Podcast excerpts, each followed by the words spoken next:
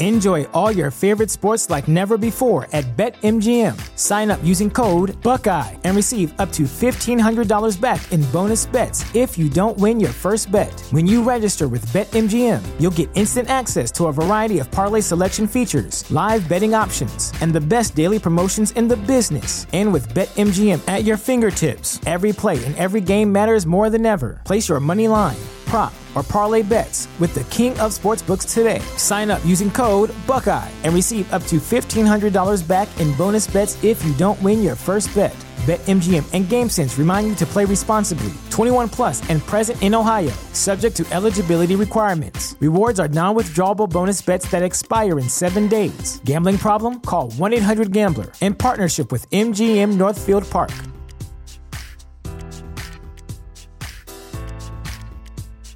Sick of being upsold at gyms? My guy, you're currently a base member. For $90 more, I can upgrade you to our Shred membership. For 130 more, you'll be a swole member. And for just $300 more, you'll reach Sweat Platinum. At Planet Fitness, you'll get energy without the upsell. Never pushy, always free fitness training and equipment for every workout. It's fitness that fits your budget. Join Planet Fitness for just $1 down and $10 a month. Cancel anytime. Deal ends Friday, May 10th. See Home Club for details.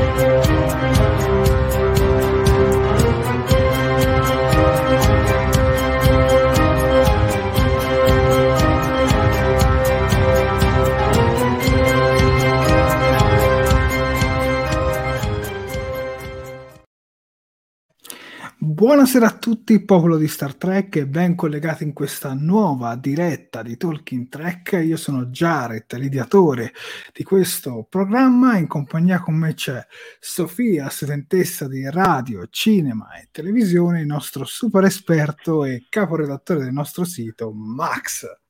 Buonasera a tutti. Questa sera volevo dedicare il mio saluto di inizio a tutti tutti coloro che si sentono orfani dello Star Trek dei tempi che furono, quello della serie classica, di The Next Generation, di Space Nine e anche Voyager. Insomma, tutti coloro che guardando l'episodio che recensiremo tra poco assieme hanno perso qualche battito, hanno versato qualche lacrima, hanno ritrovato quel sentimento di famiglia che è stato il cuore pulsante di Star Trek per tanti, tanti, tanti anni dal 1960 ad oggi, dai. Per cui a tutti voi buonasera e ovviamente anche a tutti gli altri. Buonasera Sofia. Buonasera Max, buonasera Jared, buonasera a tutti quanti. Io come al solito vi ricordo di innanzitutto seguirci su tutti i nostri social, quindi su Facebook e anche su YouTube, dove troverete eh, da entrambe le parti la diretta. La diretta andrà in onda appunto sia su Facebook che su YouTube. Ricordatevi di mettere mi piace sia qui sia su Facebook che su YouTube. Scusate, sono carica stasera. Mi raccomando, iscrivetevi al nostro canale, mettete la campanellina delle notifiche così vi arrivano tutti gli avvisi di quando facciamo le prossime dirette, altrimenti ve le perdete e sono cavoli vostri. allora, poi un'altra cosa, Ehm, quando cominceremo a recensire l'episodio partirà lo spoiler selvaggio, come se non ci fosse un domani, quindi mi raccomando. Eh, se non avete ancora visto l'episodio, recuperatevelo e poi venite da noi. Altrimenti, eh, trovere, altrimenti se l'avete già visto, state qui. E ricordatevi che eh, le, le, dirette, sia qui su, su Facebook che su YouTube, le potete ritrovare in differita appunto su entrambi i canali. Detto questo, buonasera. Perfetto Sofia, perfetto Max. Adesso iniziamo a salutare i nostri spettatori. Vediamo qua, vediamo qua. Davide Piscillo, il nostro inarrestabile oh. Davide, sempre qui con noi. Poi c'è Fabri Buddha, spero di averlo letto bene. Ciao Fabri. Eh, Riccardo Frasca, Sara, Ivan Selvaggio, Claudio Polloni, Baobab è tornato con noi. Daniele Procelli, Corrado, Salvio, che l'ho perso, Salvio. Eccolo qua, eccolo qua, eccolo qua, Sa- Savio, non Salvio, Savio, scusami.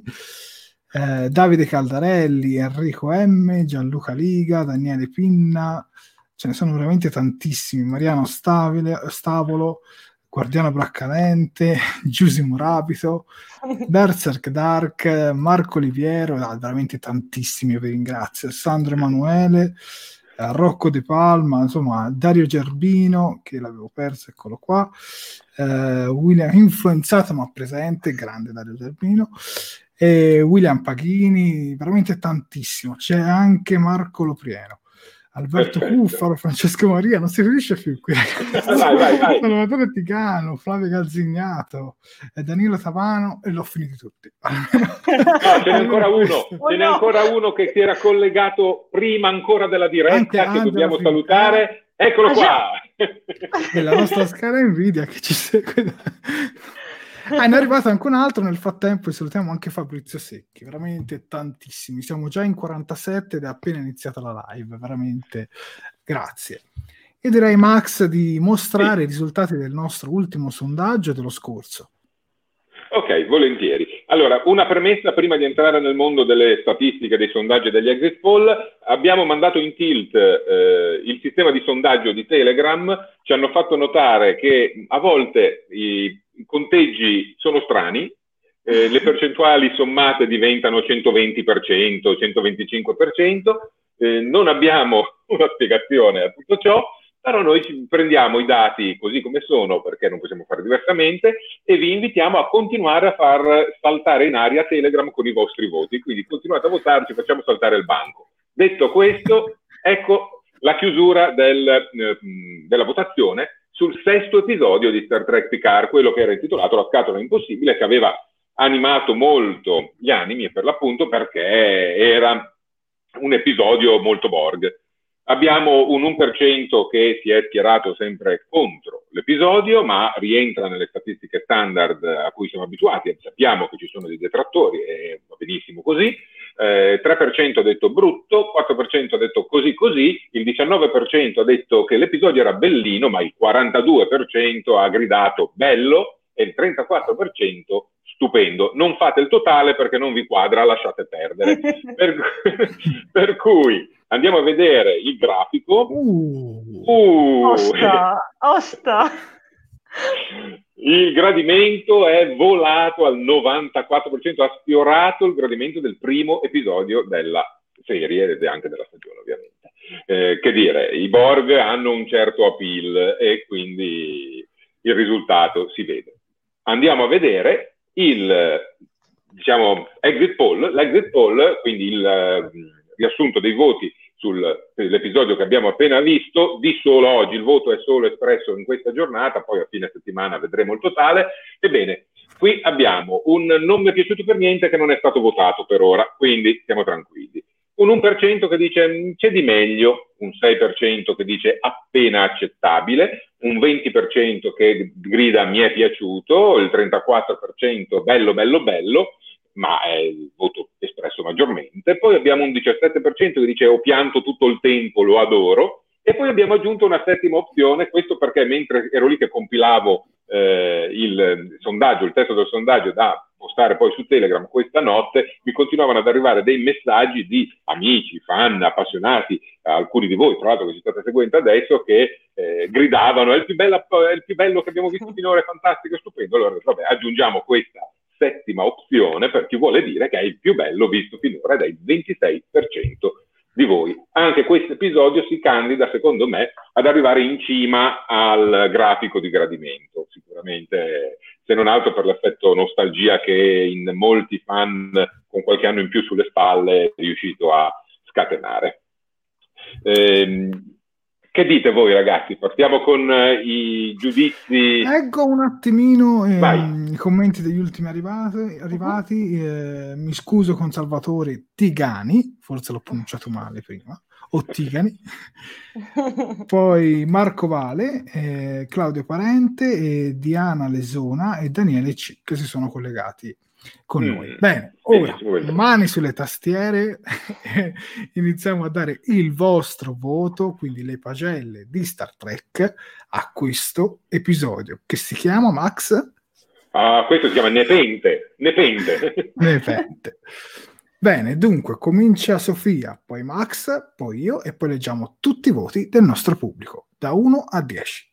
Prego Sofia. Allora, io questo episodio ho voluto dargli un 7. È un 7. Allora, mi rendo conto che probabilmente andrò contro, l'op- contro l'opinione di tutti quanti stasera e vi chiedo scusa. Uh, però, allora, c'è da dire che io l'ho apprezzato ma eh, secondo me ha un piccolo problema di fondo mh, mm, questo, questo, episodio che poi magari vi andrò a, a, a sviscerare nel corso, nel corso, della diretta. Comunque è un, uh, è un buon episodio, non è male e niente, andiamo avanti, andiamo avanti perché dopo mi voglio sfogare, quindi prego Max. Guarda, io eh, devo pensarci un attimo, aspetta, ci sto pensando, 12, io do 12, no, volevo dare 15, però poi ci sono due cose che mi hanno fatto un po' arricciare il naso, allora abbasso il voto e dico 12, ecco. Eh, non dico altro, parliamone dopo, vai Jared. Io invece do un sette e mezzo. Devo dire, eh, lo devo dire, eh, mi è piaciuto questa volta più doppiato che in lingua originale. Dai. Soprattutto sulle scene di Marina Sirtis le ho trovate di gran lunga più belle doppiate. Sarà anche l'affezionamento alla doppiatrice, probabilmente sarà quello, però comunque l'ho trovato veramente molto più apprezzabile, in, diciamo, doppiato in italiano. E quindi il mio voto è sette e mezzo. Quindi la triade ha dato 7,5, 7, 12, valutiamolo 10. e adesso vediamo i nostri spettatori. Vediamo i nostri spettatori. Ne avevo letto uno che mi è proprio sparito, vediamo se riesco a recuperarlo. Ecco qua, William Paghini dice adesso si ragiona, grande episodio, voto 9 e quindi insomma per William Paghini super approvato. Andiamo avanti per uh, Riccardo Frasca, per lui 8,5 o quasi 9. Stefano Price, Prez, eh, oddio faccio fatica con questi nomi, lui da 10. Marco Vale 9. Eh, oddio Max se riesce a darmi un aiutino Eccomi, perché sono sì, veramente eh, tantissimi. Eccolo, eccolo, eccolo, qua, eccolo qua. Matteo Deste 9. Savio 9, Daniele Procelli 9, Giordano Braccalente 9, Remul 8, Ivan Salvaggio 9, Enrico 9,5, Giusimo Rapito 9, Mar- Ma- Mariano Stavolo 9 più, dice il più bello visto finora, quindi Max vedi che il voto con, con il tuo giudizio. E, eh, Marco Oliviero dice a livello emotivo 9 in generale sul 7 causa trauma generale. E qui diciamo sono grosso modo d'accordo con te. Eh, Donato Iannuzzi 9 e mezzo il miglior episodio pieno d'azione che di sentimento. Claudio Parente 8 emotivamente è stato eccezionale. E concordo anche questa volta Uh, Berserk Dark 9,5 per il 10 non ci siamo ancora, manca qualcosa, ma ci siamo, dai, 9 pieno, quindi insomma dai. È un buon voto. 10 Davide Piscillo, Claudio Polloni 9.99. Attenzione. Antonio Noc 8. Eh, Davide Caldarelli 8,5. Sandro Emanuele 9, 9 Gloria Finocchi 10, ma veramente siete tantissimi. Eh, Roberto Politi 9,5, Fabrizio Secchi 8 e F- Fulvio Marotta 9, ma ne arrivano altri. non ancora non vai, vai, vai, corriamo, corriamo. Dario Giarbino, Dario Giarbino oh, la madre di tutti i fanservice per me è 8, ma secondo me se la batte anche con l'episodio di Discovery, quello con i talosiani, perché anche quello non scherzava. Sì. Anche lì avevo dato 12, mi sembra, però non... Davide Spanno 8. Eh, qui Max ti devo chiedere una mano perché... Marco Loprieno, benissimo, voto sì. 8,5, buon ritmo, belle atmosfere. Sì, è vero, c'è del fanservice, ma è fatto bene. Personaggi credibilissimi, va bene la loro evoluzione sia ai vecchi sia ai nuovi. Al contrario di te, Jared, parla con te Marco, il doppiaggio di Will Riker non mi ha entusiasmato, sarà l'abitudine. Beh, poi del doppiaggio di Will Riker apriamo un piccolo, una piccola parentesi, si sa che non può esserci ovviamente Sergio Di Stefano in quanto deceduto, eh, non si sa esattamente chi sia il doppiatore, si presume che sia Locuratolo, eh, Giorgio Locuratolo, abbiamo rivisto anche l'episodio di Voyager in cui Elo Curato lo ha eh, doppiare, la voce sembra proprio la sua, non c'è una conferma scritta da nessuna parte, però la voce sembra proprio la sua uh-huh. e onestamente eh, non l'ho trovata così, ma parlo per me, eh, non l'ho trovata così mh, fastidiosa. Ecco, l'effetto memoria non mi ha dato così tanto fastidio. Prego, Jared. Poi c'è Danilo, Tavano, 9, questa volta si tirano un po' le file. Flavio Galzignato 6 e mezzo, Francesco Maria 10. Saluto Silena Amoruso che, Amoruso che si è collegata con noi e gli dà 9. Eh, Angela ti critica Sofia, dice Sofia 7 un po' bassino, io do 9. Eh, ragazzi. Eh, Daniele Finna 10. Oh, quanti commenti ragazzi. Vai, vai, vai, vai. 7 e mezzo Diana Lessona, Al- Alberto Cuffaro 8 e mezzo, Baobab 8. È arrivato anche Rosbad e gli dà un 6 e sarà F8, li abbiamo letti tutti. Mi dispiace se su qualcuno non abbiamo letto il commento per intero, ma veramente bisogna andare un po' più rapidi, altrimenti passiamo tutto ma, Però li abbiamo fatti passare, li abbiamo fatti passare, quindi comunque ci siamo, ci siamo tutti e di molte cose ne parliamo. E arriva anche un 30 all'ora. Vale, perfetto, bravissimo Giacomo Liga, perfetto. benissimo, benissimo. Eh, direi di passare velocemente al momento selfie. Questo non vuol dire che dovete farvi il selfie adesso, ma se volete farlo potete farlo, ma eh, vi facciamo vedere le immagini che ci avete mandato. Iniziamo subito con Rosbad IRT che ci manda eh, l'immagine della sua postazione di visione e ovviamente è la copertina dell'episodio precedente. Eh, a seguire, opla, Gennaro Arena che ci manda lo screenshot eh, completo del momento selfie. Vi ricordo che alla fine della puntata ci sarà il momento selfie in, in cui vi invitiamo a eh, fotografarvi, anche se ci state guardando in differita potete farlo, e poi ci inviate le immagini tramite Facebook. Eh, mm-hmm. Gennaro Arena infatti sta recuperando la trasmissione in differita dal telefono ed ecco il momento selfie. Noi eravamo in ottima posizione, come potete vedere eh, dalle immagini. Poi abbiamo Giusy Morabito che ci manda ben due immagini. La prima in cui si vede lei ed è quindi esattamente un selfie, ciao Giusy, e la seconda in cui ci, vediamo, ci vediamo noi dal suo schermo, in cui abbiamo delle espressioni un po' più serie in questo caso.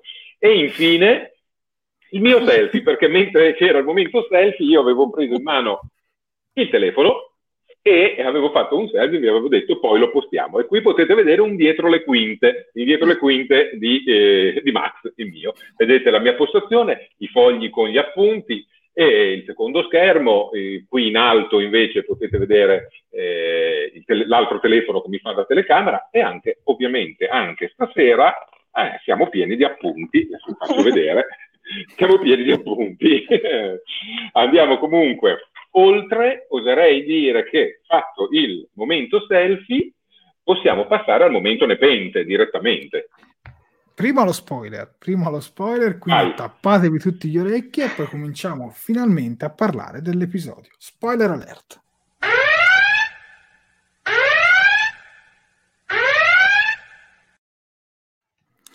Bene, direi che è arrivato il momento, Max, per parlare, Sofia, di questo eh, episodio e quindi cominciamo con eh, la prima scena, ovvero il solito flashback che lascio introdurre a te, Max. A me?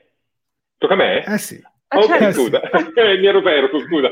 Allora, sì, momento flashback, come dicevi tu, Jared, ormai siamo abituati. Se un episodio non inizia con un flashback non siamo contenti. Questo flashback però non è remoto nel tempo, è di tre settimane prima, quindi un attimo prima noi avevamo già visto in diretta, possiamo dire, eh, la prima parte di questa scena, quella in cui il Commodoro O si avvicina alla Giurati che sta ascoltando musica e mangiando sushi eh, ad Okinawa e le dice qualche cosa. Ora scopriamo che cosa le ha detto. Scopriamo che le ha mostrato tramite una violenta fusione mentale, anche di questa magari poi specificheremo alcune cose, eh, quello che potrebbe essere il futuro del, dell'universo, della galassia, del pianeta Terra, perché poi in realtà si vede il pianeta Terra, ehm, un futuro disastroso, un futuro che è molto simile a un'altra cosa che si è già vista in Star Trek Discovery nello specifico, e la spaventa a tal punto da convincerla a diventare un agente in incognito.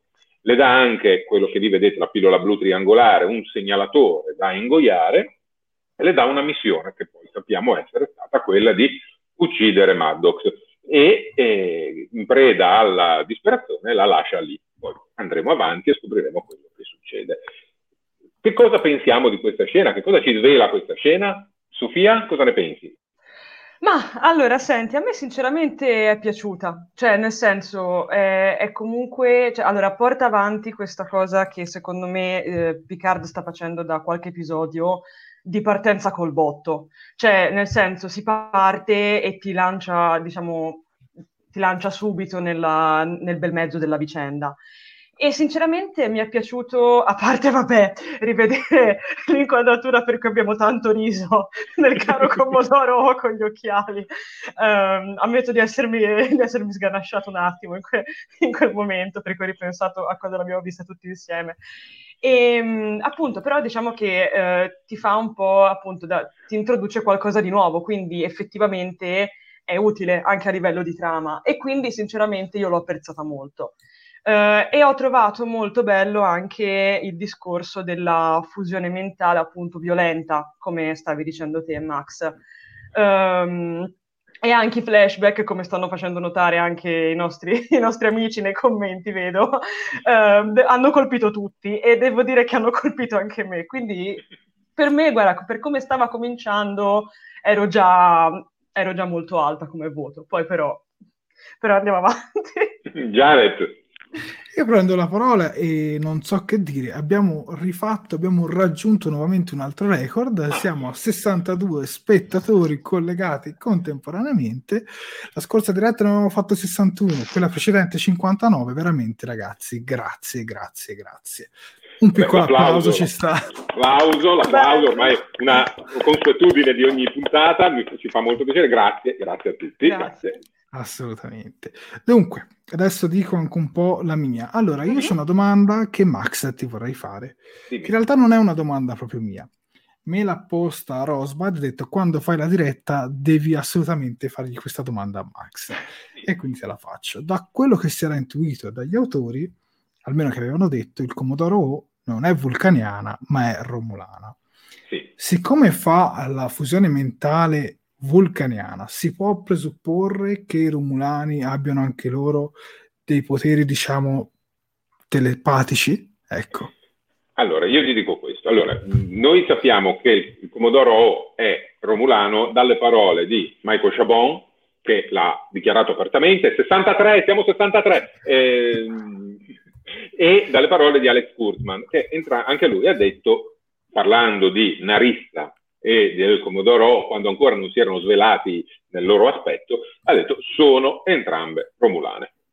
Per cui lo prendiamo per buono, perché non possiamo fare diversamente. Romulani e vulcaniani sono parenti stretti, cugini, eh, discendono dallo stesso ceppo.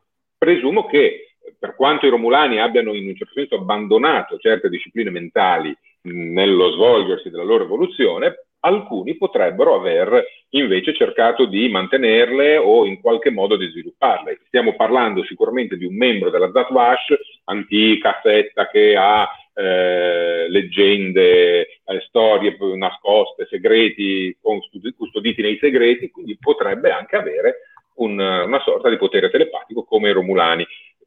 Qui lo vediamo in maniera molto violenta, non è elegante, non è eh, gentile e rispettoso come quello dei vulcaniani. 66, volevo dirlo. eh, è appunto aggressivo, violento. Eh, e quindi io sì, penso proprio di sì. Proprio di sì. Eh, vedo che alcuni commenti sono passati, volevo aggiungere due dettagli su questa scena. Se Jared però hai ancora da dire, prego. Ma guarda, volevo leggere giusto un commentino di Luigi uh-huh. Coppola che si è appena collegato, quindi ciao uh-huh. Luigi. Buonasera cari, questo è l'episodio che mi è piaciuto di più Ehm, di tutti fino ad ora il mio voto è 8 meno e il meno è dovuto agli immo- ai mobili dell'IKEA in casa dell'IKEA. Max ti lascia la parola. Commento solo il discorso dell'IKEA, non ci sono solo in casa di Riker, c'erano anche in casa di Soji, ci sono anche in casa di Picard. L'IKEA popola evidentemente nel XXIV secolo, 67, volevo dirlo, e sarà così tutta la sera, eh, vi avviso. 68, 69! sì, ok. Ehm, dunque, ci sono tre, in tutto l'episodio, tre enormi riferimenti a Star Trek Discovery. Il primo, La Giurati ascolta l'opera castelliana, che è l'opera che piace tanto a Paul Stamets eh, nelle cuffie, negli iPod. Poi il secondo, ehm, le immagini che il, il Commodore O le fa vedere sono in gran parte le stesse immagini che i talosiani fanno vedere a Michael Burnham nell'episodio, se ben ricordo, che è l'ottavo della seconda stagione di Discovery. Mm. Abbiamo citato prima l'episodio dei talosiani, c'è questo collegamento. Eh, questo, mm, questo riferimento ha fatto pensare a molti che in realtà controllo di Discovery possa in qualche modo essere collegato ai synth e possa in qualche modo tornare in questa stagione. Eh, Kurtzman più volte ha detto che Discovery e Picard sono completamente slegati. Poi, che sia mm. vero o falso, lo scopriremo solo nei prossimi tre episodi. E infine, più avanti, sempre la Giurati, citerà il Gormagender, che è quel balenottero spaziale enorme mm. al cui interno si è nascosto Mad, sempre in Discovery. Per cui questi sono i tre riferimenti a Discovery.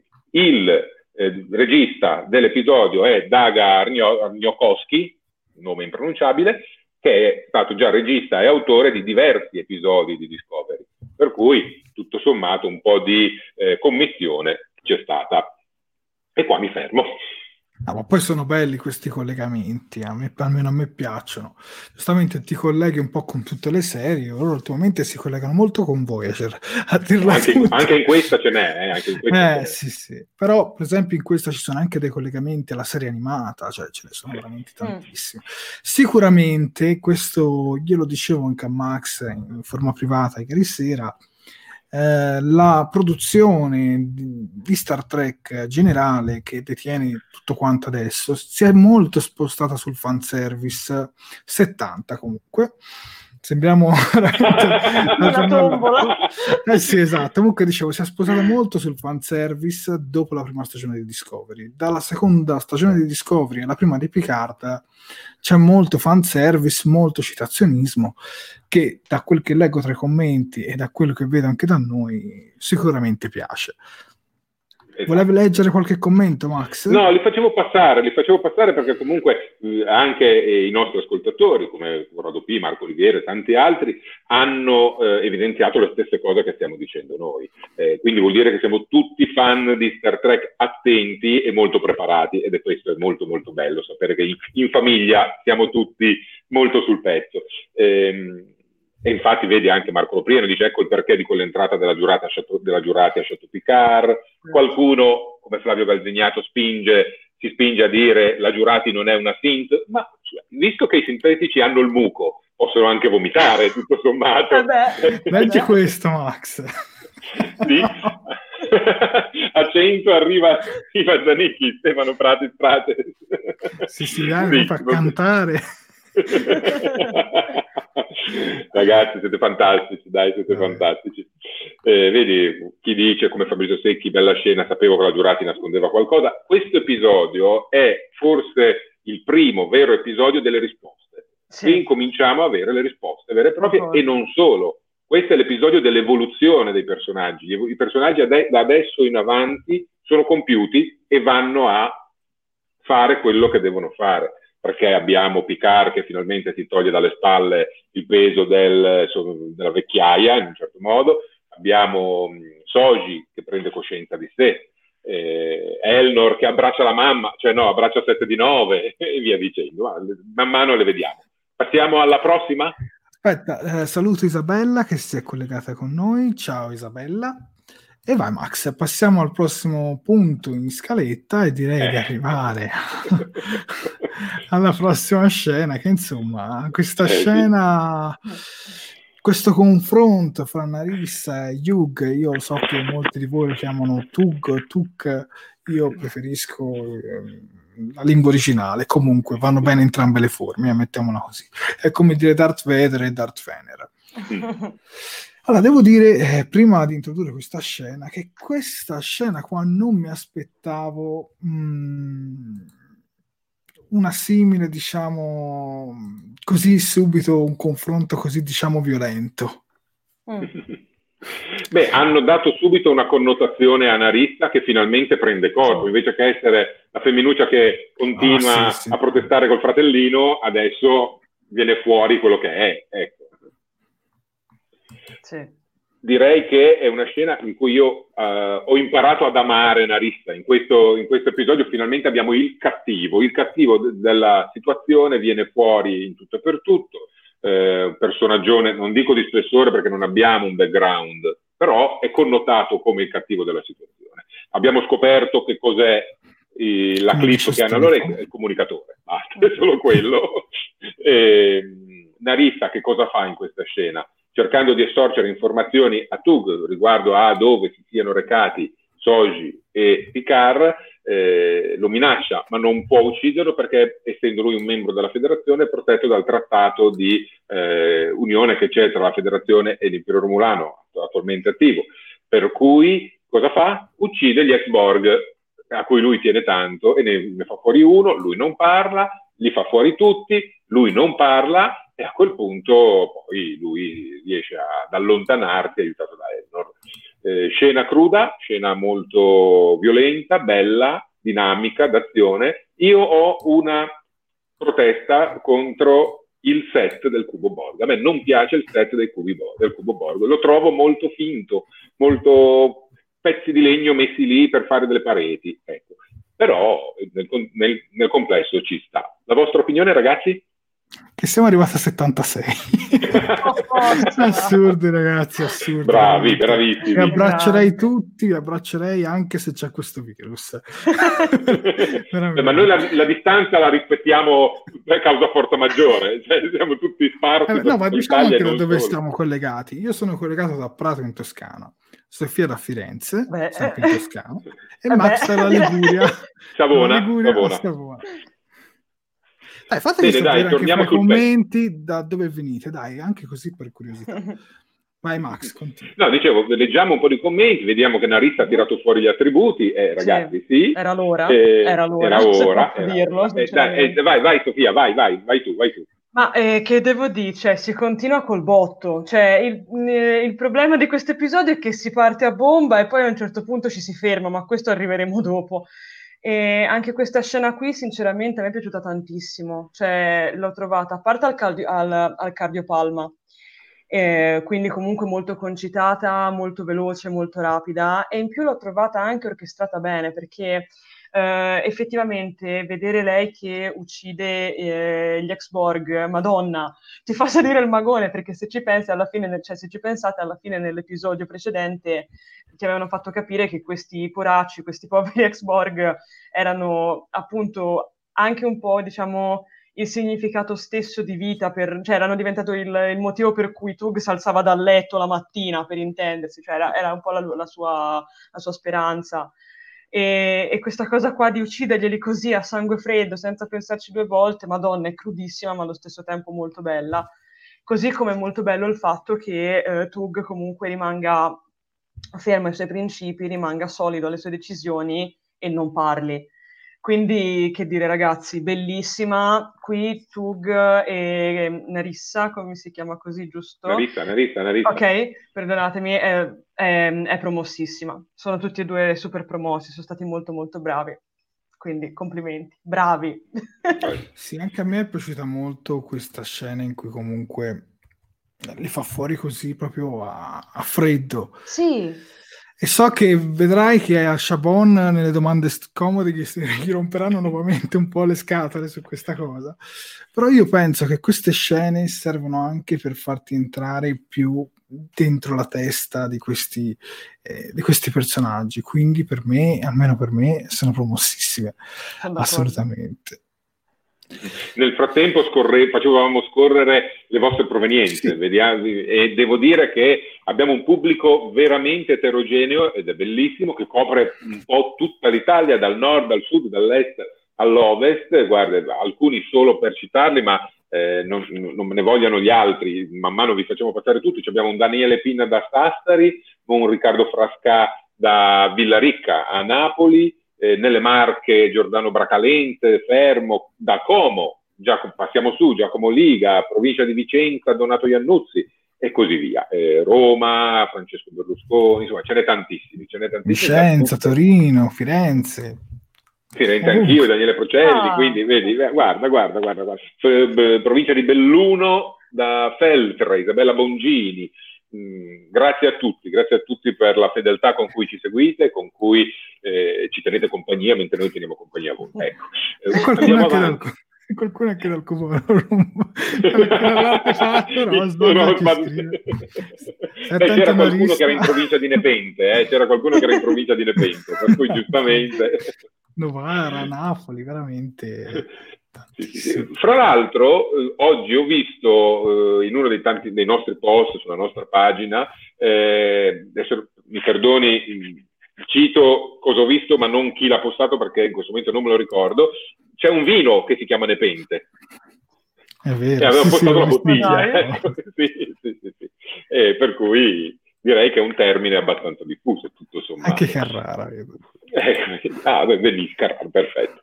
Benissimo, abbiamo visto questa scena e subito dopo uh-huh. ne abbiamo una da, da Nepente. Nepente. Vabbè, il, il, il, traiettore spaziale ha catapultato eh, Soji e Jean-Luc a Nepente nei pressi di un'abitazione mh, mm, non a caso e guarda caso ad accoglierli sulla loro strada trovano una giovane pulzella che travestita in maniera molto silvana eh, li accoglie giocando un po' con loro. Ed è qui che abbiamo un, una nuova grande citazione, molto fanservice, ma che aiuta la narrazione a raccontarci l'intimità che c'è tra queste persone, di Jean-Luc. Lui dice non mi devi sparare al cuore perché il mio cuore è eh, di duro, aspettiamo un po', vediamo se mi ricordo il, il materiale che ha detto, duritanio, è di duritanio, eh, devi spararmi alla testa. Perché dice che ha il cuore di Duritanio? Perché nel 2327, a seguito di una rissa in un bar, un nausicano gli ha passato il cuore e quindi gliel'hanno sostituito. Però queste citazioni sono veramente belle, sono mm, veramente sì. belle, insomma, dire... sì, sì. Io veramente... E... Sì, veramente, veramente bravi, bravi, anche perché è vero che è fanservice, è vero che scaldano il cuore ai fan di vecchia data, però sono inserite con cognizione di causa, cioè, hanno un, un loro senso nel contesto generale. E questo, secondo me, succede perché a scrivere questa storia c'è principalmente un romanziere, Michael Chabon, che scrive non propriamente per la televisione, ma nel modo in cui vengono scritti i libri. E, spe- e, specialmente in questo episodio, secondo me, si vede. Si vede proprio l'alternanza delle storie, dei momenti, delle relazioni e eh, le conclusioni che qui riusciamo poi ad avere in tutto l'episodio. Il bello di questa sequenza è che si instaura subito un rapporto particolare tra la giovane Kestra e la giovane Sosi, che a suo modo anche lei è una bambina, per cui riescono subito a trovare un feeling e mm, le due vanno subito d'accordo. Cosa ne pensate? Jared, parti tu, com'è questa scena? Allora, io concordo con Fabrizio Berlusconi che dice sono importanti per la narrazione generale. Comunque, questa scena io l'ho adorata. Poco da dire, l'ho adorata. E dovevamo ancora arrivare a incontrare i genitori eh, di Kestra. quindi, quindi, allora, sicuramente mi è piaciuto moltissimo il suo personaggio. Ero molto scettico dalle foto promozionali. E poi si scopre un po' in questa sorta di cosplay, perché alla fine mm è un po' un termine che si avvicina a quello che cos'è. E devo dire che mi è piaciuto veramente molto, mi è anche piaciuta la scena in cui loro, mentre raggiungono la casa, diciamo, di Rai, della famiglia Troy, la famiglia Riker, come la vogliamo chiamare, mi è piaciuta molto anche la scena in cui lei, eh, Kestra, di, fa notare a Soji che, le, che Data era un androide. E questa cosa qui che lei l'ha scossa mi è piaciuta molto molto questa scena. Poi la scena della bussola che poi si ricollega anche alla fine. Devo dire che questa parte qui l'ho apprezzata ero veramente così mentre la guardavo veramente quasi con le lacrime perché dicevo oh si sta arrivando da quei due però guarda veramente carina veramente apprezzabile per me Sofia? Ma eh, senti, ancora qui io vado bene, cioè nel, nel senso, Uh, qui sì, si comincia ad introdurre appunto questa vicenda, ci si sta avvicinando appunto anche all'introduzione di, poi effettiva di, di Diana e, e Riker. E sì, il personaggio di, mh, di Kestra è molto, be- è molto, bello, l'ho trovato molto interessante, soprattutto mi è piaciuto molto uh, il, il, legame o comunque mh, il rapporto che si sviluppa tra, tra lei e, e Soji, è molto bello anche poi come vedremo in seguito. E ma, eh, ragazzi, poi per il resto avete detto tutto voi. Io ancora non ho niente da ridire, quindi possiamo anche andare avanti. E per quanto riguarda la scrittura, comunque sì, ehm, concordo con Max che diceva appunto riguarda, che diceva che si avvicina molto alla scrittura di un romanzo o comunque di un libro, e questa cosa qua, secondo me, la si nota perché soprattutto in queste parti, come vedremo poi anche nelle parti, diciamo, nella, nella casa di, nella magione eh, Riker Troy, eh, secondo me ci sono tutta una serie di eh, piccoli spiegoni che per carità vanno bene però vanno saputi dosare, ma di questo ne parliamo dopo. Quindi andiamo avanti, voglio continuare a essere vostra amica, vogliatemi ancora bene. dopo mi aspetto l'assalto, quindi andiamo pure avanti, ragazzi. Guarda, va bene, ci sono due commenti da evidenziare. Diana Lessona e anche Corrado P dicono la stessa cosa, ma come mm. hanno fatto ad arrivare proprio nel cortile di casa Riker? Perché e probabilmente... Questo è un po' sospetto. Io guarda, giustifico tutto di questo episodio perché proprio ho, ho speso fazzoletti su fazzoletti, quindi eh, giustifico tutto perché probabilmente off screen, cioè fuori scena, eh, quando eh, Picard ha detto a Tug eh, Nepente, poi gli ha anche detto Parco Riker Troy, via della rigenerazione, numero 5, e gli ha dato le coordinate, ma noi non l'abbiamo visto sicuramente. e per quanto riguarda il vino, Ecco, il nepente di Oliena, vino sardo, conferma Fabrizio Secchi. Nonché Danilo Tavano che dice c'è una discoteca club nepenta. Ok, abbiamo... Invece molti la pensano un po' come me su Chestra, hanno apprezzato veramente quasi tutti. Eh, Francesco Berlusconi dice dolcissima, Silena dice bel personaggio, uh-huh. Matteo Destra dice Chestra personaggio perfetto. E vi dirò, fra tutti i personaggi che, hanno, che c'erano in questo episodio, Kestra è stato il mio personaggio preferito. Pur se c'era Riker, Diana Troy, Picard, Soji, Kestra è stato il mio personaggio preferito. Non mi dispiacerebbe se in futuro questo personaggio lo facessero uh, entrare nella flotta stellare o qualcosa del genere e vederlo a bordo di un'astronave. Voglio essere sincero, perché secondo me eh, ha delle potenzialità e non è odioso non è odioso. No. Anzi, è un personaggio che ti piacerebbe conoscere perché è molto particolare. Quindi ti dico che mi piacerebbe rivederlo in futuro, anche in una serie successiva che sia ambientata dieci anni dopo Picard, mettiamola. Star Trek Kestra. Ormai sì, i titoli li fanno così. Io vi dirò la verità, in realtà all'inizio ero piuttosto scettica nei confronti di, mm, di Kestra, perché secondo me hanno rischiato all'inizio, ma è una mia impressione, cioè, e, e, e, secondo me l'hanno rischiato un attimo anche a un certo punto, andando più avanti, di farla diventare, come posso dire, eh, il, il classico ragazzino rompiscatole che sta lì, che è falsaccente. Infatti c'è un momento particolare dove non... Mm, cioè questa cosa qua è arrivata, cosa che temevo, però va bene, andiamo avanti, facciamo finta di niente. Quindi Ok, ne riparliamo dopo. Un bel personaggio, sì, a dispetto di Wesley. Quando i figli li cresci bene, eh, bravo Marco. Però purtroppo Wesley aveva il padre che insomma lo perde, quindi era una situazione un po' diversa. Giustifichiamo tutto, tanto ormai. Non per, non per difendere. Stiamo diventando buonissimi, anzi buonisti, buonissimi. Cioè, ormai proprio sbragati nei confronti. Con questo episodio, forse non tanto Sofia, ma molti altri, la serie se li ha comprati tutti, cioè, dopo questo. Ah, guarda, prima di andare avanti, leggo sì. questo commento interessante di Francesco Berlusconi che ci dice è in parte betazoide e quindi eh, viene sì. da chiedere, quindi anche lei ha capacità telepatiche? Secondo Beh, lo è per un quarto, lo è per un quarto potrebbe avere una forte empatia e magari non proprio il potere telepatico della, della madre o della nonna, ecco, mm. volendo.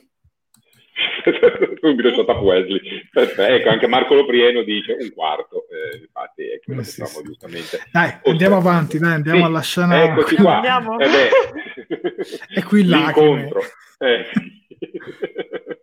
e qua si piange si piange si piange perché prima Jean-Luc incontra Diana e subito dopo incontra Riker, ma quando incontra Diana, Diana lo capisce subito, lo interpreta, lo sviscera subito. Secondo me il personaggio più forte di tutto l'episodio, e vedi, per te che è Kestra, per me è Diana, perché è lei che scardina tutte eh, le sensazioni e tutte le emozioni, ovviamente grazie anche alla sua capacità empatica e al fatto che è stata scritta molto molto bene. E mi dispiace perché io reputo molto più importante in questo episodio lei di Riker e lei è stata relegata al, titolo, al nome nel titolo di coda come guest star, mentre William, Jonathan Frakes era nei titoli di testa. E secondo me era più importante l'altro. Ma vabbè, pazienza.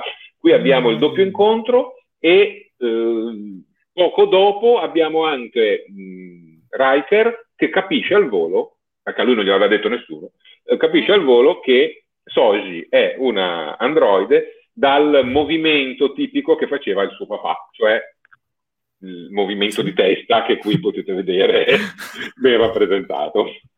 Vabbè, io qua già mi sto commuovendo, quindi lascio la parola a voi. Prego. Com- comincio io? Prego, prego, vai, vai. Allora, qui quando c'è stata quella scena iniziale in cui lei lo vede da lontano, inizia a sorridere, io lì proprio... e poi tra i commenti voi non negate che chi ha pianto mente, chi non ha pianto mente.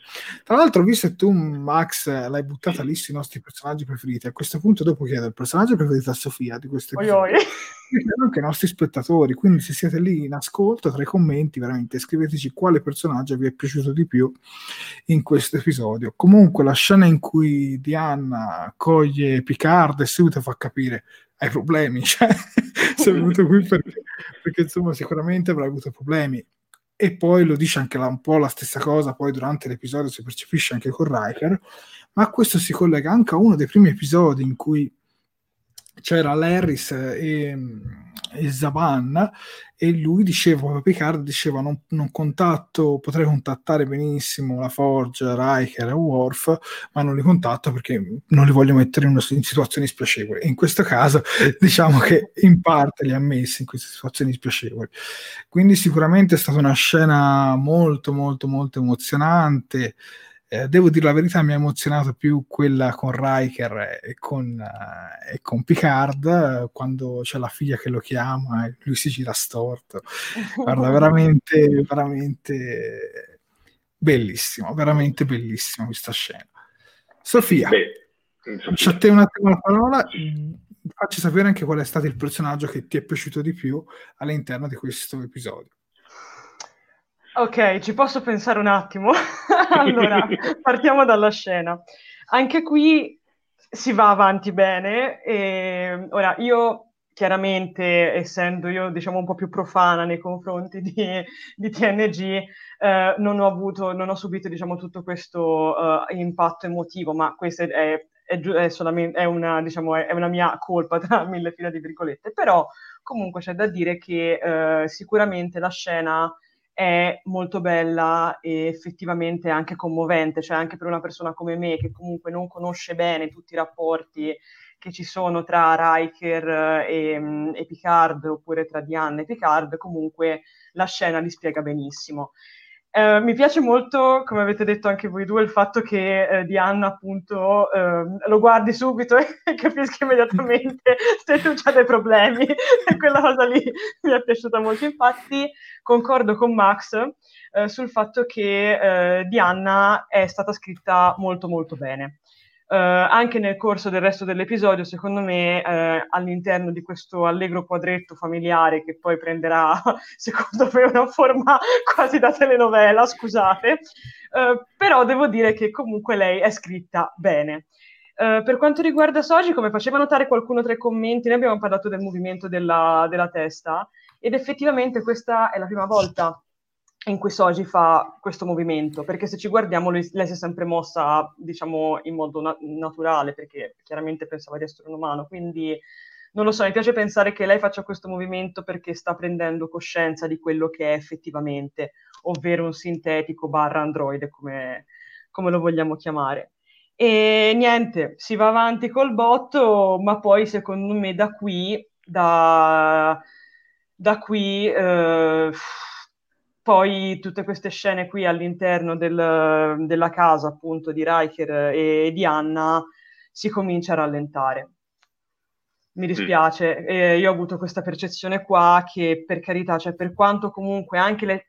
faccio un disclaimer subito, le scene all'interno della, della casa di Riker e di Anna sono molto belle e alcune di queste, soprattutto quelle finali, rivelano anche delle cose interessanti. Um, appunto, come abbiamo visto, infatti la rivelazione finale sarà appunto poi alla fine nel, appunto, nel, con, con, tutti loro. Ma secondo me qui uh, si casca un po' per il discorso uh, dello spiegone, come dicevo prima, di, questi, di queste sorte di piccoli spiegoni che vengono distribuiti nel corso dell'episodio, si casca in una staticità. E, e tutto, io questa cosa qua l'ho notata molto perché, ehm, come posso dire, eh, effettivamente queste qua sono le scene anche più lunghe che ti vengono proposte nell'episodio, sono quelle più lunghe e di maggior numero, quindi io capisco il fanservice, che qui è fatto anche bene, per carità, però secondo me bisogna fare attenzione a come lo si usa. Perché mm, come ho detto già, come avevo già accennato a Jared in privato, l'episodio dura 58 minuti, quindi dura anche tanto per essere cioè, mm, come episodio. Però il problema è che eh, di questi 58 minuti, 45 sono tutte dedicate appunto agli avvenimenti nella tenuta, che per carità servono servono per approfondire i personaggi, per approfondire i rapporti, però c'è da dire che tante cose le abbiamo anche già sentite, cioè a noi non serve, a noi spettatori non serve sentire un'altra volta eh, Soji che si presenta, perché comunque noi sappiamo già che cosa è Soji, cioè ci è stato già spiegato, ci sono, sono passati sei episodi, ormai l'abbiamo capito. Quindi non lo so, è, è, per, è, è stato questo diciamo, il motivo del, del mio voto basso, tra virgolette. Detto ciò, mi, mi, aspetto le bottigliate, le lettere all'antrace sotto casa, quindi prego, andiamo avanti. Ma, guarda, secondo me eh, il ripresentare, diciamo, Soci sì. serviva un po' per far empatizzare Diana e Riker eh, con il suo personaggio, ma diciamo serviva principalmente a quello, almeno secondo me. Sui movimenti di testa qualcuno ci aveva fatto mm. notare mm che l'aveva già fatto una volta prima del rito, quello lì, credo romulano, insieme a Narek, prima di andare lì, e l'avevo notato anch'io, devo dire la verità. Uh-huh. Però sicuramente c'è anche da dire che rispetto a Data lei ha movimenti molto meno goffi, sì. molto più naturale, però chiaramente una parte di lei è chiaramente sintetica dentro di lei, quindi secondo me qualche come però ci faceva notare, eh, ora ho perso il commento di Corrado, sì, effettivamente questa, questo movimento qui è servito come espediente per far capire a Riker eh, la deduzione che, che, fosse, diciamo, un androide. E qui concordo assolutamente con te, Corrado. Max, volevi leggere qualche commento? Ti Ma guarda, ne abbiamo fatti passare diversi perché fortunatamente ce ne scrivono veramente tanti, grazie. E volevo solo dire due cose. Eh, innanzitutto è bellissimo il momento in cui Picard e Riker si rincontrano, fanno il primo approccio, si dicono le prime cose e Riker alza gli scudi della casa, eh, la casa moderna, no? la casa non fatto. Tra l'altro mica citano anche quella razza, quella razza della serie animata. Esatto, perché nel momento in cui lui alza gli scudi, diciamo che Picard un po' si stupisce del fatto che la casa sia così difesa e lui dice abbiamo avuto dei problemi con gli Xinti. Gli Xinti, non gli Xindi, no, Xinti, che sono una razza aliena eh, del quadrante beta, eh, citata, anzi proprio vista, in un episodio della serie animata classica che si intitolava L'arma degli Slavers. Mm. Ora, se volete, posso anche farvi vedere come sono questi alieni. Facciamo un attimo di, eh, cambio, di scena. Co- cambio di scena e vi vado a recuperare. recuperare. Ah, sì, comunque molti, da... Sofia, um, alcuni concordano con te, altri no. Comunque, per esempio, Rosbad dice: Concordo con Sofia, a tempi troppo diletati nella, temp- nella parte della tenuta e troppo risicati sia sulla sirena che sul cubo. In realtà, anch'io la penso un po' così. In realtà, perché secondo me, poi ti lascio la parola, Max. No, no, Arrivati a questa scena, secondo me si tocca, diciamo, quasi l'apice mm. perché in realtà ci sono delle scene successive, tipo quella col pomodoro e altre cose che mi sono piaciute molto però poi a un certo punto va a scemare la cosa, perché diciamo che diventa, almeno secondo me, solo fanservice. Concordo. Non ha più una grande utilità, diciamo, all'interno del tutto. E quindi anche io, sinceramente, le altre parti, come dice anche Sofia, come dice anche Rosbad, l'ho trovato un po' risicate soprattutto sulla sirena e sul cubo. C'era anche un altro commento di Diana, che adesso se lo, se lo trovo Diana te lo leggo. Ecco, anche Diana è d'accordo con te, Sofia. Grazie.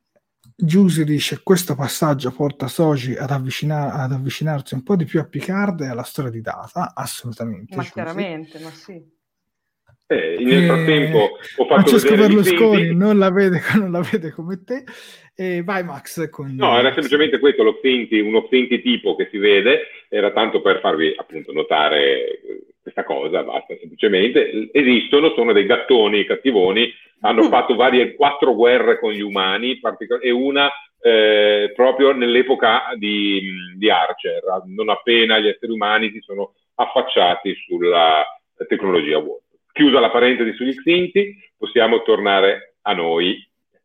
Ecco, se posso aggiungere una cosa mentre ripristiniamo la, la visuale, ehm, quello che mi sento di dire io riguardo questo episodio è che se magari in altri avrei desiderato che durassero di più per sapere più cose, Qui sinceramente avrei ben gradito magari qualche taglietto di qualche scena, appunto come dicevi anche tu giustamente Jared, dove si va effettivamente troppo ad allungare questo filo narrativo di, di Picard con, con Diana e Riker per dare più spazio alle scene appunto eh, esterne, appunto alle scene della, mh, appunto de- ambientate nello spazio, mettiamola così. Quindi vi dirò la verità, è un episodio lungo, non si sente, il, non si sente la pesantezza, perché secondo me la pesantezza non c'è, è l'ultima cosa che, che c'è in questo episodio, per fortuna, a differenza di altri, secondo me. Però eh, c'è da dire che comunque 58 minuti sono tanti, quindi magari 10 minuti si potevano tranquillamente tagliare e forse non ne avremmo neanche troppo risentito. Comunque, Andiamo avanti, scusa Max, prego. no, no, niente, no, non devi chiedermi scusa. Andiamo avanti, proprio andiamo avanti. Eh, ci sono tantissime scene eh, di Soji e Kestra che eh, parlano, Soji che fa la doccia Kestra che sta lì vicino, Soji che viene messa in camera con Kestra dove per caso c'è un letto a castello, vabbè, visto che suo, suo, fratello Tad ha la sua stanza, qui vabbè abbiamo il doppio letto, va benissimo, in cui parlano, eh, Soji e Kestra nell'orto con la mamma, insomma, si instaura un feeling molto forte tra le due proprio perché eh, sono entrambi molto giovani, c'è addirittura una battuta da parte di Kestra che dice eh, sono, più, sono più grande io, comando io perché tu hai solo tre anni perché eh, Soji le dice io sono stata costruita, creata tre anni fa. In, Soji si apre, riesce finalmente a trovare, pur fidandosi poco, qualcuno con cui sfogarsi e, e, devo dire che il personaggio di Kestra è fantastico, è studiato benissimo proprio per eh, presentare a noi Soji sotto un altro punto di vista e per permettere a Soji l'evoluzione mentale che è tipica di questo episodio, che poi si compie pienamente con l'intervento della mamma, perché vabbè, la consigliera, la consigliera fa la consigliera, riesce a scardinare il problema eh, di Soji. E devo dire, Max, che questa scena qui l'ho apprezzata particolarmente ed ho notato un rapporto un po' come fra una sorella minore e una sorella maggiore. Però in questo caso la sorella maggiore mi sembrava più chestra. Eh gli dava un po', a parte perché è più grande, a parte l'età, l'età genetica, comunque dicevo, era bella perché un po' la, la istruiva, mettiamola così, ed era bella anche quando gli chiedeva, ma tu ti piace Sherlock Holmes, se suonare il violino? Allora, io veramente l'ho trovata veramente adorabili entrambi, e devo anche dire che il personaggio di Soji, secondo me, staccata da Narek, diventa un personaggio interessante. Sì, Narek la rende e invece qui la rende veramente interessante. Secondo me qui in queste scene qua, appunto, con loro due si vede effettivamente la scrittura, appunto, da, da novellista, perché si vede tantissimo, c'è anche i dialoghi, appunto, anche come citavi tu, Jared, quello della serie Ti piace Sherlock Holmes, suoni il violino, e tu così. anche Marco qui. Sono molto, sono molto, rapidi e funzionano benissimo, quindi eh qua c'è stata un'ottima mano.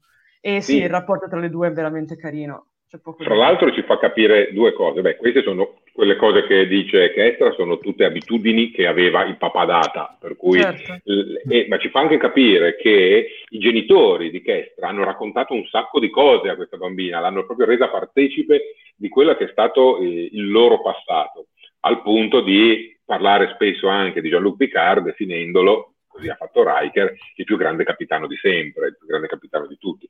Eh, frase che sembra innocua, buttata lì tanto per, per, dire, però in realtà fa subito capire la grande affezione e rispetto che c'è da Riker nei confronti di Jean-Luc, anche in un momento come questo in cui i due si possono addirittura porre sullo stesso piano, perché ormai Riker non è più il primo ufficiale di, di Jean-Luc, è un suo pari, un capitano anche lui, in riserva per carità, però sono entrambi eh, quasi sullo stesso livello.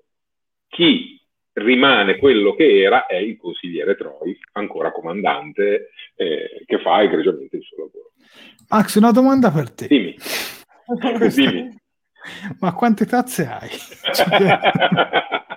allora, vedete dietro di me quei mobili, no? Sono tutti pieni. Ogni, se voi ci fate caso, dalla prima trasmissione di queste le after track su Picard, Max ogni trasmissione mostra una tazza diversa. È un easter egg, ragazzi. Infatti è che Riccardo dice, ecco ma quante. Eh, non, non, ti so dire il numero, guarda Riccardo, non te lo so dire. Tante, sono, sono eh, fatte da Tripoli quelle tazze, si replicano. Guarda, beh, sicuramente sette perché fino, questo è il settimo e quindi sette, però guarda, allora sicuramente ne ho ancora un'altra perché me la ricordo in questo momento. Eh, eh, di alcune ho doppioni e triploni perché avevo ad esempio delle tazze quelle blu con eh, il SIL federale, lo stemma federale avevo il servizio da 6. Eh, eh, sì, poi si sono rovinate, eh, per cui ne ho, ne ho, veramente tante e altre arrivano costantemente. Per cui, se non sapete che regalo farmi a Natale, Pasqua, compleanno, capo tutte le festività, una tazza è sempre gradita.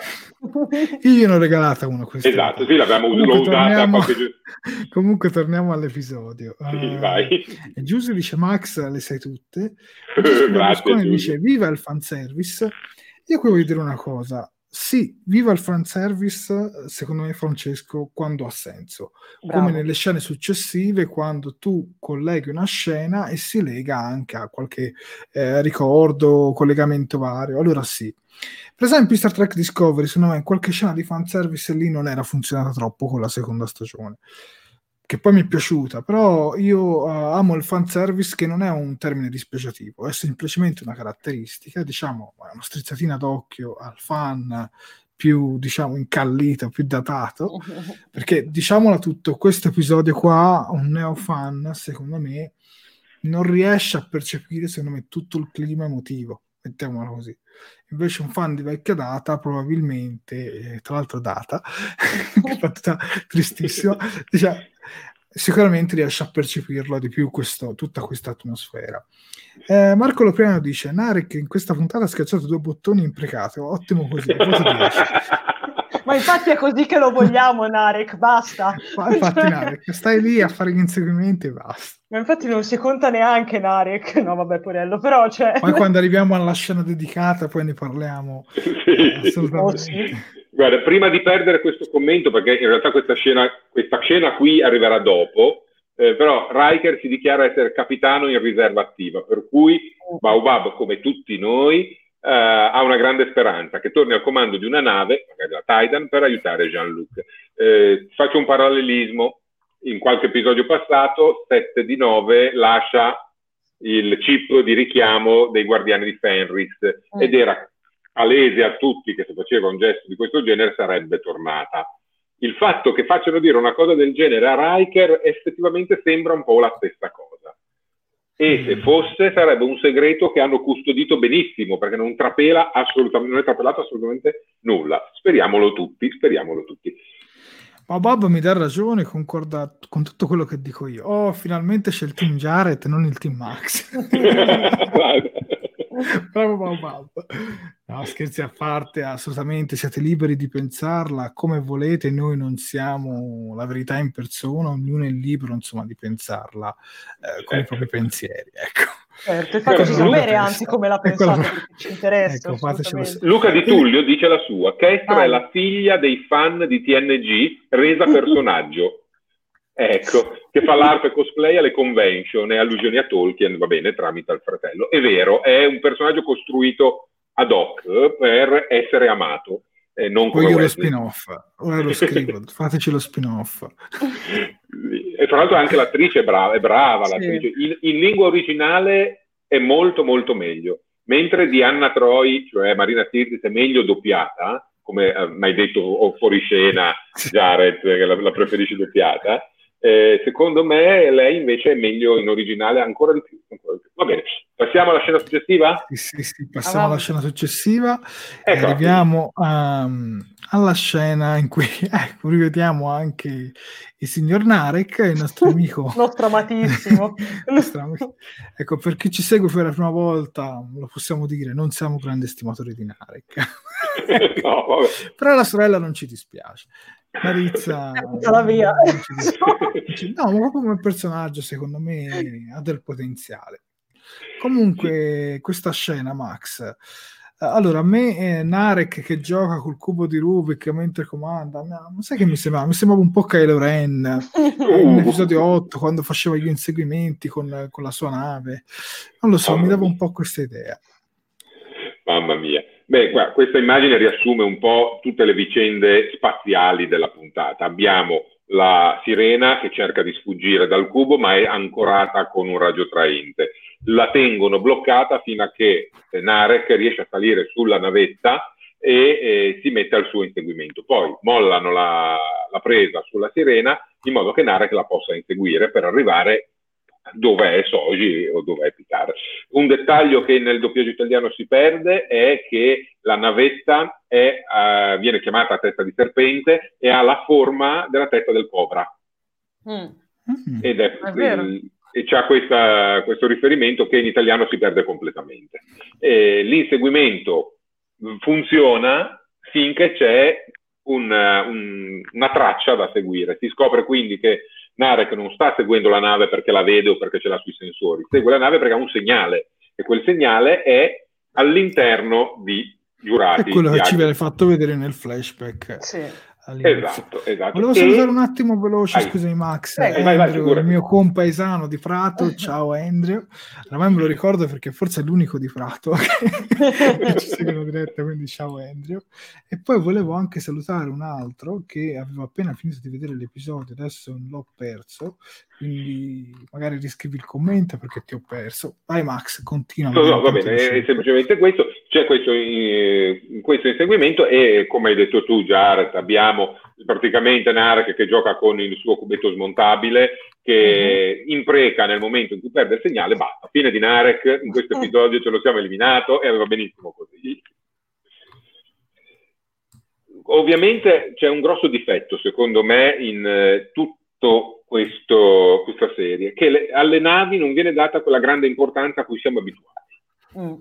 A tuttora non abbiamo ancora ben capito come è fatta la sirena. L'unica cosa che vediamo nello suo splendore è il cubo, è il cubo Borg, che però è anche facile vedere il cubo Borg nel suo splendore. Lì, cubico, stavi fermo. Cose tutte altri... quasi uguali. esatto. però, una cosa, però una cosa la notiamo.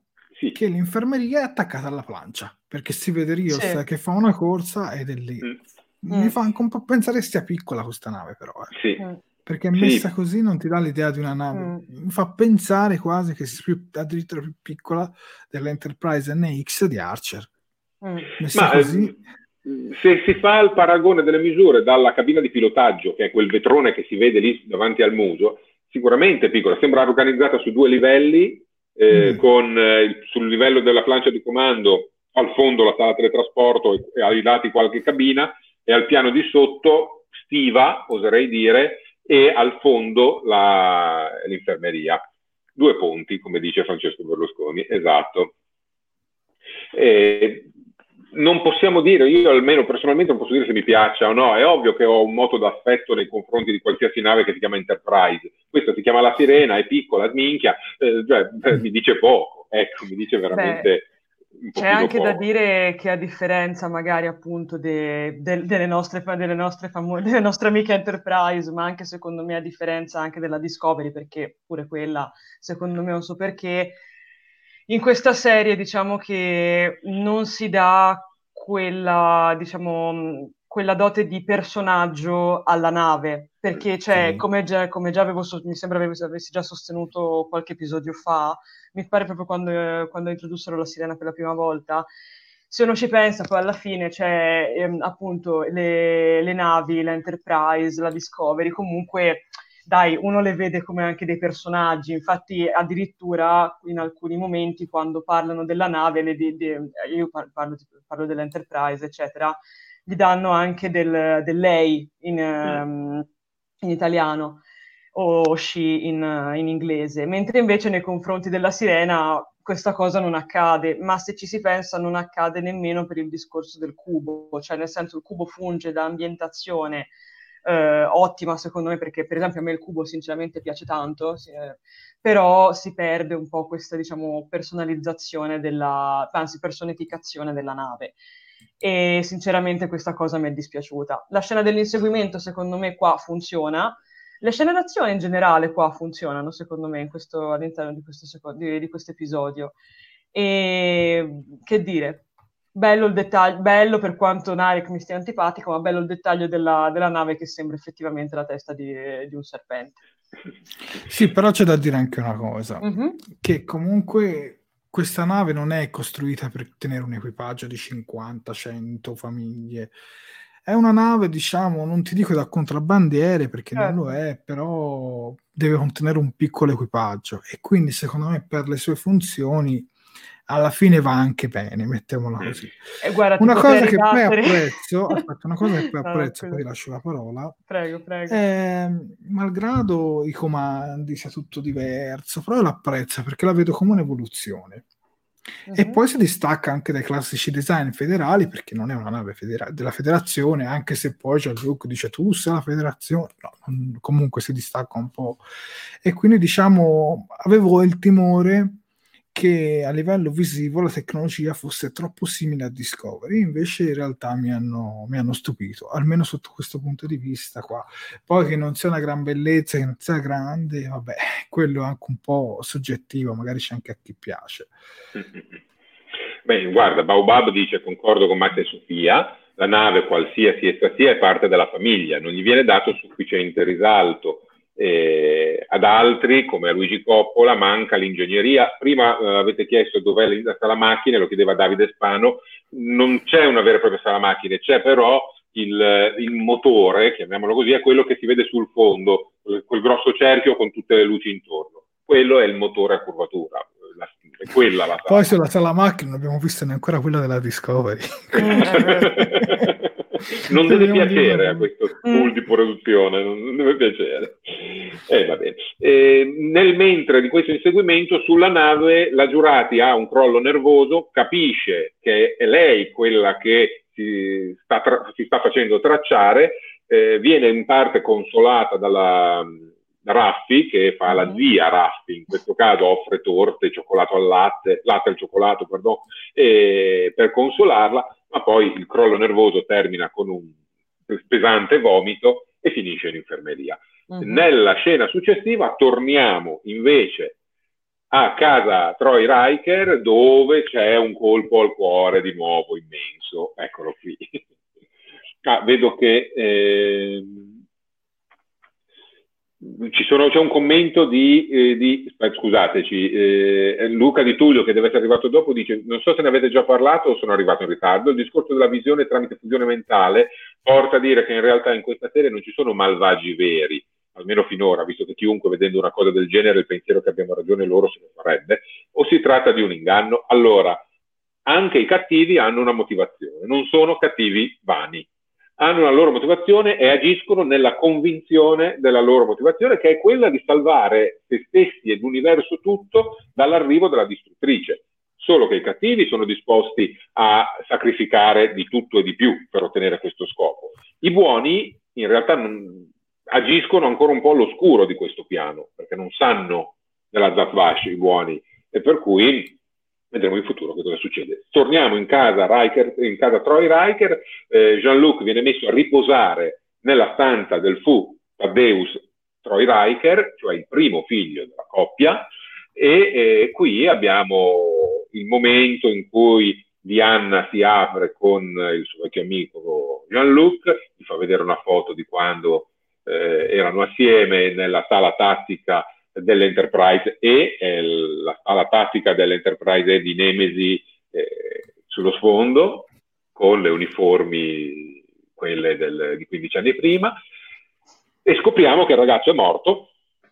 E scopriamo che eh, il bando dei sintetici in un certo senso è responsabile della morte di questo ragazzo, per cui Riker e Diana hanno questo rancore anche loro nei confronti di tutta questa situazione. In sostanza aveva contratto una malattia, la mandasso-neurosclerosi, eh, un virus a base di silicio, hanno tradotto silicon con silicio, che per Star Trek è un traguardo immenso, visto che nella serie classica veniva tradotto con silicone in maniera errata.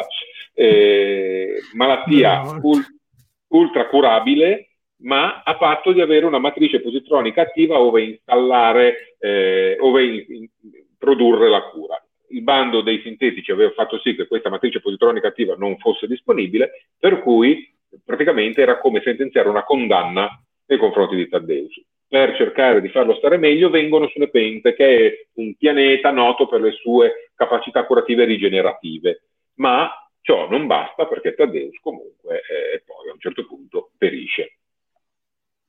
Sofia? Ma eh, cosa c'è da dire?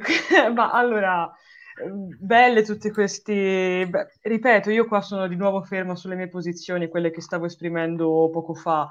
Allora, è chiaro che ad impatto emotivo, ad impatto anche di crescita dei personaggi, appunto, di, di Riker piuttosto che di Diana, piuttosto insomma di tutti presenti lì sul pianeta, è una scena molto forte ed è anche una scena molto significativa perché noi comunque veniamo a scoprire qualcosa in più riguardo, cioè almeno per me io vengo a scoprire una cosa totalmente nuova perché non sapevo minimamente dell'esistenza di, di, un figlio tra Diana e Riker.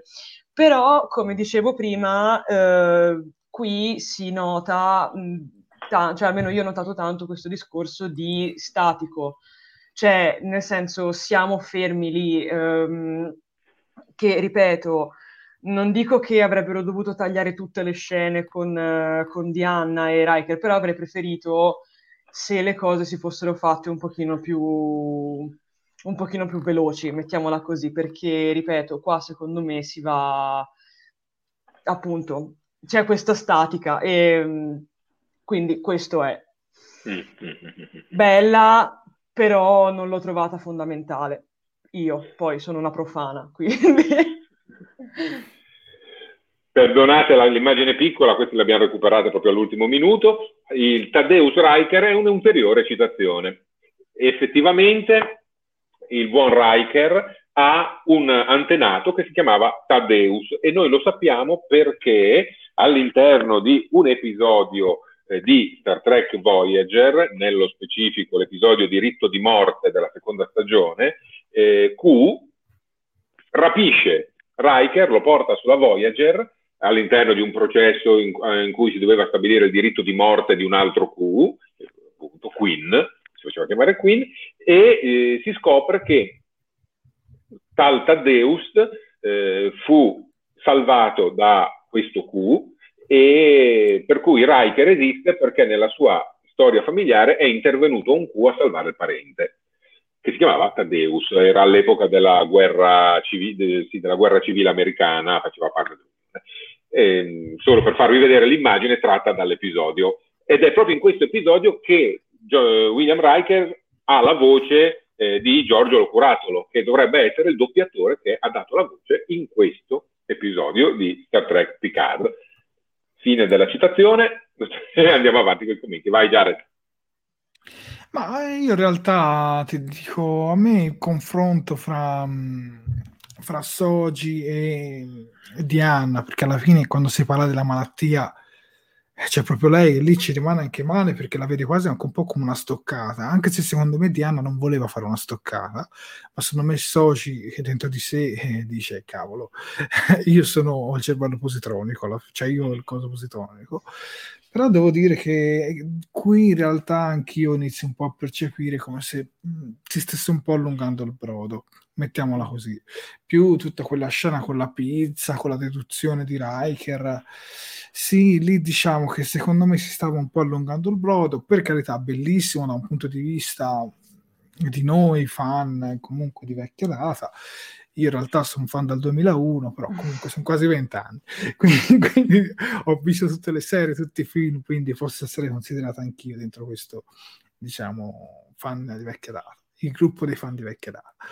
Però mm, sì, un po' allungato. Allora, se uno vuole essere un po', diciamo, più obiettivo, sì, effettivamente queste scene qui sono messe per strizzare l'occhio ai fan.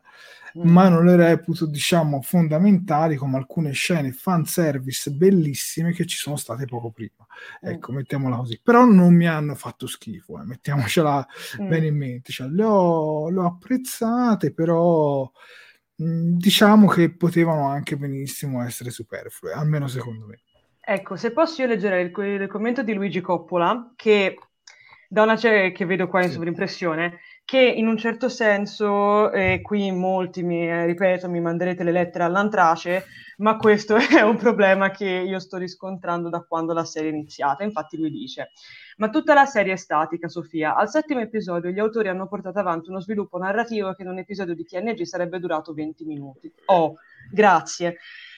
Io questa cosa qui purtroppo, cioè, diciamo che la sento, come dice appunto anche il buon Luigi, effettivamente dal primo episodio, perché eh, cioè, la cosa che a me impedisce di dare un voto alto o comunque dare vari voti alti agli episodi è il presentimento, perché poi è un presentimento, magari poi dalla prossima puntata si stravolge tutto, si comincia a correre, cominciamo a, a chiudere tanti punti e si arriva effettivamente a un punto finale. Ma io ho come presentimento che quando arriveremo alla fine di questa prima stagione, non dico che ci troveremo con in mano un pugno di mosche e niente di concreto, però, cioè, nel senso, tanto già sappiamo, come facevano notare anche altre persone negli, nelle scorse dirette, che ci sarà una seconda stagione. Quindi gli sceneggiatori se la stanno prendendo con calma, cioè si va piano, si va con calma. E questa cosa a me, sinceramente, a me, ma è una questione mia, a mio gusto personale, ragazzi, voi ditemi quello che, ditemi pure la, la vostra opinione, prendetela appunto come, come, se vi stessi parlando al bar.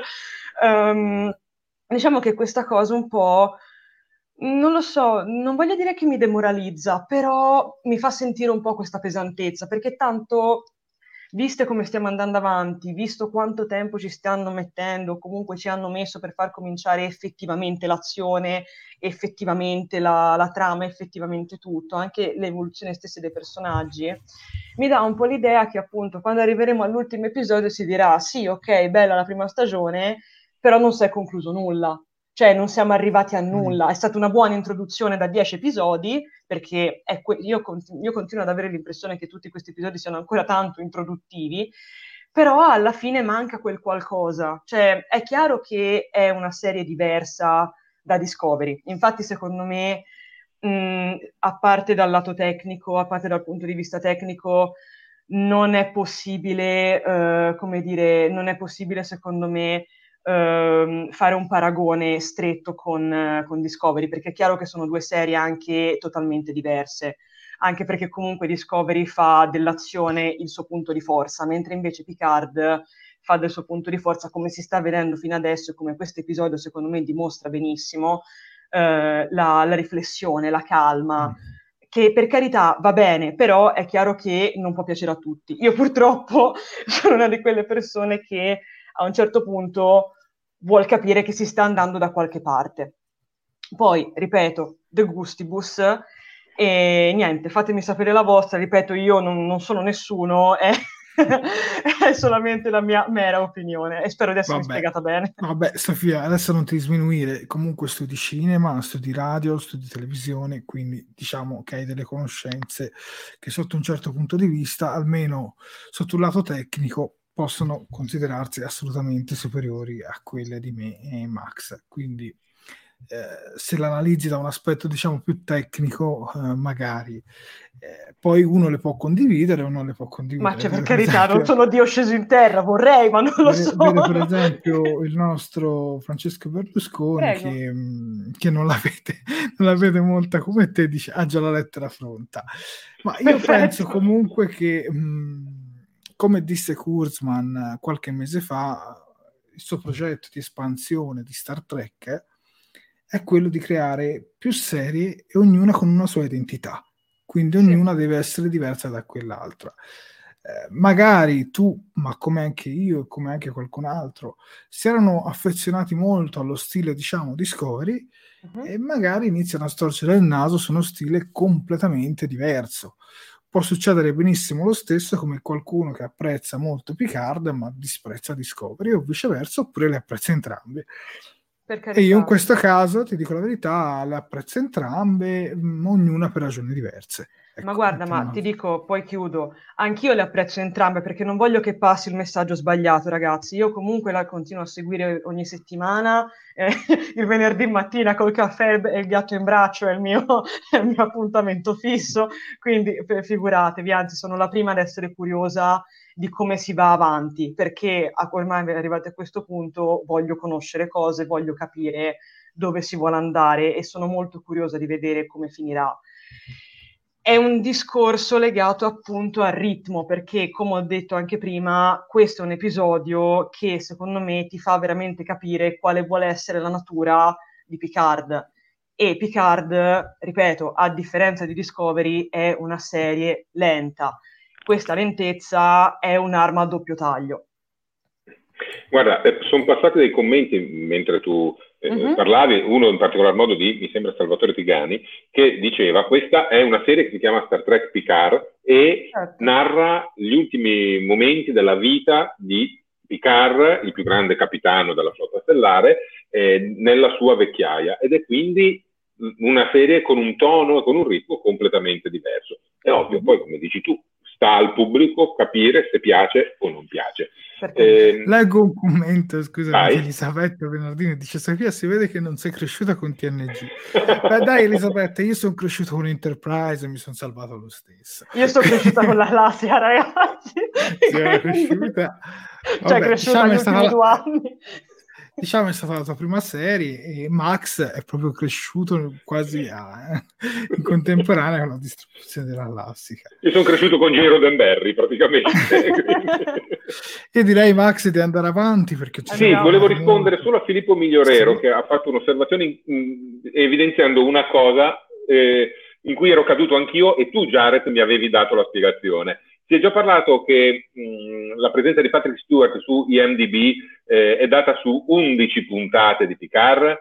Non lo trovate molto strano? La risposta che mi diedi tu, Jared, è che su IMDb hanno già messo la seconda stagione e il primo episodio della seconda stagione, in cui ovviamente c'è Patrick Stewart. Per cui risultano 11 episodi perché sono i 10 della prima più il primo della seconda. Volevo... E poi non sappiamo quante ne saranno nella seconda. Sì, ovviamente, ovviamente. Andiamo, dai, andiamo avanti. Andiamo avanti. Sì, ecco qui, eccoci. Oh. Torniamo sul cubo mentre dall'altra parte fanno la pizza e sul cubo eh, Elnor e Tug arrivano alla considerazione di eh, fomentare la rivolta, lo dice Tug in particolar modo, fomentare la rivolta degli XB la, la rivolta degli XB eh, contro i Romulani. Solo che nel mentre che lo dice spunta una rissa che dice pensavi di imboscarti che non ti seguissi? Ti ho sentito, tu vuoi eh, tradirci, per cui vieni meno al trattato con la federazione, per cui ti ammazzo. E boh, il concetto trova la giustificazione per ammazzarlo e dopo un combattimento con Elnor prima, eh, e alla fine liquida a tradimento Tug e lo lascia a terra sanguinante in un momento tristissimo, commovente. Lui eh, dà un suggerimento ad Elnor su come risolvere la situazione, cioè trova un XB e vai nella cella della regina dove c'è quest'arma superpotente e questo dispositivo superpotente che ti aiuterà. Elnor ci prova, ma non ha un XB a portata di mano, arriva nella sala, nella cella della regina, dove trova qualcosa che presumibilmente ha lasciato lì Jean-Luc, ovvero il ciondolino con il chip di eh, richiesta d'aiuto al guardiano di Paris che gli aveva lasciato 7 di 9. Elnor lo attiva e si mette in un angolino rannicchiato in posizione fetale ad attendere che arrivi la sua eroina a salvarlo, perché negli episodi precedenti ci hanno fatto capire che Elnor idolatra 7 di 9, e così, in maniera sì, ma molto innocente. parlava che gli serviva un XB, mm. un ex-Borg, sì, per esatto. fermare un'altra vicina, mi sembra qualcosa del genere. No, no non parla di quello, non parla, di, non lo dice esplicitamente, quella è la deduzione Però... che abbiamo fatto tutti. Eh, sì, Oddio, guarda, 7 di 9 Regina Borg sarebbe una bomba. Eh. Eh. Vabbè, ma, ma, ma, ve la vedete nel, nell'ultimo episodio il cubo Borg che arriva ad aiutare Jean-Luc e quant'altri sul pianeta de, dei Synth comandato da 7 di 9 con i Borg diventati buoni a questo punto. Cioè, ma se sarebbe un bello sviluppo, sarebbe un, un mischiamento di carte che apprezzerei notevolmente. sì, effettivamente, effettivamente. Mm, scommetto che Sofia potrebbe avere qualcosa da ridire su questa scena.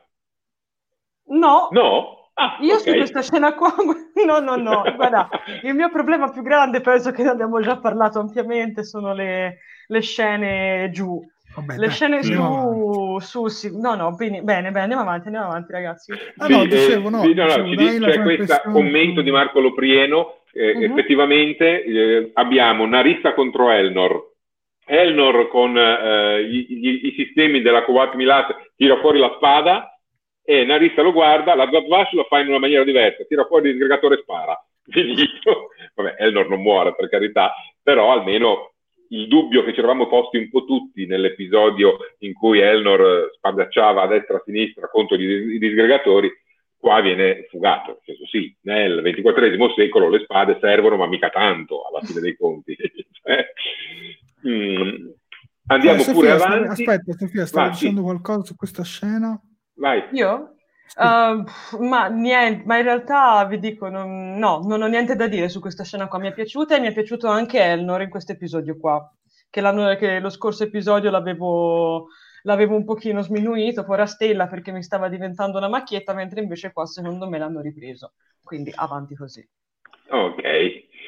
Nella scena successiva torniamo sulla sirena, eh, a cui abbiamo un momento in cui eh, Rios pensa che sia Raffi a essere colei che viene seguita, tracciata dalla navetta inseguitrice. Uh-huh. Eh, Raffi un po' si offende, ma eh, Giurati, Agnes, ha già capito di essere lei. Si reca in infermeria, fa sintetizzare un composto su cui poi parliamo un attimo perché c'è un problema di traduzione, fa sintetizzare un composto per in un qualche modo avvelenarsi o farsi, eh, per far sì che lei rigetti il tracciante, non si capisce bene quali siano le sue intenzioni, se lo inietta eh, si attiva il dottore olografico che poi svela a tutti che la ragazza è entrata in coma. E in quel momento il segnale si sgancia per cui Elnor, eh, scusate, Narek si rimane perso nello spazio senza sapere dove andare per eh, rintracciare la sirena. In realtà la sirena, una volta che si reputa agganciata, va a Nepente dove poi recupererà sia Soji che Jean-Luc. Quello che volevo mh, dire sul eh, doppiaggio in questo caso, allora, in italiano eh, Giurati si inietta neuranio idruro, in inglese si inietta idruro di uranio.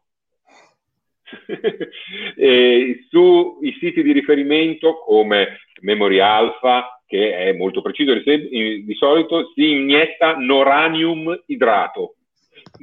nessuno sa che cosa si sta iniettando.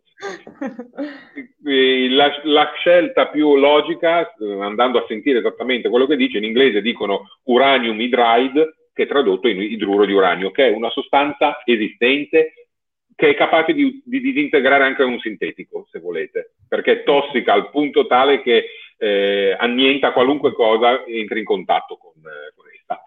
Fine della eh, discussione. Su... Io perché onestamente questa è stata la scena che mi è piaciuta di meno dell'intero episodio e ricadiamo sempre sulle solite cose. Quel maledetto dottor olografico allora non sapeva nulla cioè non sapeva nulla. Assistito mentre c'era lei che uccideva Maddox, l'ha proprio vista, poi lei lo disattiva. E adesso arriva qui e fa finta di nulla, come se non fosse successo nulla nell'episodio successivo. E onestamente, sta cosa mi lascia troppo perplessa perché io lo vedo come un buco nella trama. Eh, perché se tu, non, se tu non volevi che lui lo vedesse, non lo mostravi in quella scena in cui lei uccide Maddox. Perché allora non è stato eh, rilevante il fatto che lui era lì. Quindi, boh, mm. E... Poi per carità apprezzo il fatto che comunque Giurati fa un passo indietro e si rende conto che si era comportata male e quindi decide di non prendersela contro Raffi perché comunque Raffi l'ha anche aiutata. Per carità di Dio, mh, mm, assolutamente, però uh, come facevano vedere in Star Trek Voyager, il dottore olografico è comunque un essere senziente anche se non lo riempi di espansioni come il dottor olografico di Voyager. Comunque è un ologramma che comunque sa fare il suo lavoro e quindi po- sinceramente questa scena qui continua mm. a non proprio a non sopportarla. È inutile da dire. L'episodio, non, non, cioè, l'episodio mi è piaciuto, ma questa scena qui mi ha fatto togliere almeno due punti e mezzo. Ecco, voglio essere proprio onesto. Quindi diciamo che qui l'ho trovata veramente un buco di trama e vedo che anche altri tra i commenti eh, stanno concordando. Poi per carità, a me il personaggio della Giurati piace anche. Non mi piace come viene sviluppato, mettiamola così, però secondo me è un personaggio che ha comunque delle potenzialità. Eh, Raffi mi piace da, da morire, l'ho, l'ho detto de, della crew nuova, forse quella a bordo della Sirena per me è il personaggio migliore e mi piacciono anche i suoi modi di fare un po' così non proprio formali. Quindi ti dico la verità con Raffi ci empatizzo molto. Però ti ripeto questa cosa degli ologrammi a bordo era molto interessante. Il fatto che fosse una piccola nave allora lui non aveva bisogno di un equipaggio e si faceva aiutare da questi ologrammi. Però se non servono a niente allora mm Boh, o sono dei programmi veramente di base, cioè che fanno solo quello e non, non interagiscono, non fanno domande, non si interessano, perché sennò a questo punto boh, lascio la parola anche a voi ragazzi. Guarda, ti dico subito una cosa, come sai sul nostro sito talkingtrack.it eh, abbiamo pubblicato mh, le risposte che Michael Chabon dà ai fan eh, che gli fanno le domande scomode. Lui le raccoglie tutte e poi su Instagram pubblica tutte le risposte. Una, di, se volete, potete andare sul sito www.talkingtrack.it e poi ve le potete leggere. Ma comunque qualcuno gli ha chiesto il perché di questa funzionalità ridotta del dottore olografico e in senso ampio, ampio dei vari ologrammi di emergenza eh, sulla nave. Lui ha risposto in questo modo dicendo è Rios che li vuole così. In parole povere, è Rios che vuole poter disattivare o non utilizzare i, i eh, elementi i, del personale olografico in qualunque momento, per cui li tiene proprio mm. quasi scollegati e li può eliminare semplicemente dicendo sparisci. E, e questo è lo scotto che si paga. Ci sta nel senso, ci sta, ma me lo devi spiegare, me lo eh, devi dire. Appunto, eh. Eh, sì. Davide Fucillo dice, ma la giurata ha creato il dottor olografico, ma non si vede, almeno che non mi fai vedere, eh. come è successo nell'episodio del flashback, mi presenti un nuovo episodio con un flashback basato su quella scena, allora io mi cucio la bocca e chiedo scusa, perché a quel punto se mi spieghi, mi dai una spiegazione, ma per il momento fino a quando non ci verrà spiegato, per me resta tuttora mm. un buco di trama. Ma poi tra l'altro il dottore olografico mi sembra che arrivi anche, non voglio dire, ma con un discreto ritardo rispetto alla situazione che gli si sta mettendo davanti, perché comunque cioè, lui arriva nel momento in cui lei è bella lì per terra che sta stramazzando, quindi Boh, cioè, secondo me, nel senso, potevano risolverle, perché anche, vi dico, a me in realtà la scena eh, in generale qua sulla sirena mi è piaciuta. Raffi anche a me è piaciuta molto e mi è piaciuto anche il fatto che si crei un po' questa, diciamo, eh, questa rete di sospetti, che quindi un po' su, tutti sospettano di tutti.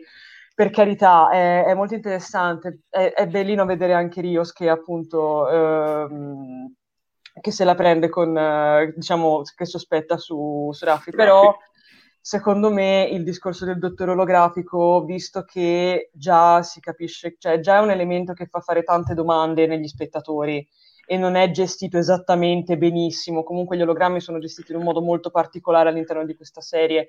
Secondo me questa scena qua la si poteva risolvere tranquillamente anche grazie ad un altro escamotage, anche semplicemente facendo passare la, eh, Raffi piuttosto che Rios e si poteva andare avanti. Invece così secondo me si va solamente a creare. Mi, vie- mi viene in mente una cosa. Eh, noi siamo abituati al dottore olografico di Voyager, Voyager, che è un passo avanti, nel senso che ha quasi raggiunto capacità di eh, capacità senzienti. In realtà eh, i personaggi, diciamo il personale olografico esiste solo se lo si attiva in tutti gli altri contesti non si attiva da solo, si attiva soltanto se tu lo chiami, anche in infermeria. Mm, all'inizio, eh, anche in Voyager, il dottore olografico non si attivava se vedeva che c'era qualcuno ferito, doveva essere chiamato. Per cui ci sta anche questo, che mm, qui ogni tanto arriva, però forse... Eh, si diciamo attiva che... da solo. Eh, quando solo. percepisce dei, dei, che ne eh. so, qualcosa a livello corporeo che non va, si, si autoattiva. Eh, Infatti è successo sia con l'episodio di Maddox, è successo sia in questo eh. episodio, però anche nella stessa Voyager Max, io mi ricordo che a un certo punto fecero vedere un'astronave che non mi ricordo, ora mi sfugge il nome, ma si vedeva un altro modello, un modello più sì, avanzato. Sì, sì, e quindi diciamo che io penso che in questi vent'anni ci siano stati certo. più avanzati, quindi vederlo così involuto rispetto al dottor non ti dico che doveva cantare a bordo o doveva fare eh, però almeno far da testimone che poi mi sembra anche strano che in un'astronave non ci sia una telecamera non ci sia nulla.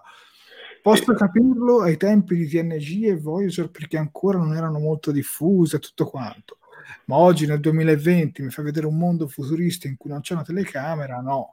La stessa cosa quando morì Calber sulla Discovery, pur non mi sembra non essendoci nessuno lì, tranne che mi sembra Stamez, però evidentemente una telecamera c'era perché poi l'episodio dopo, eh, diciamo, la cazziata Tyler se la prese, quindi, mm. quindi qui non capisco perché no. Boh. Eh, è una nave privata e sottostà, come dice Chabon, alla programmazione del, che il padrone vuole.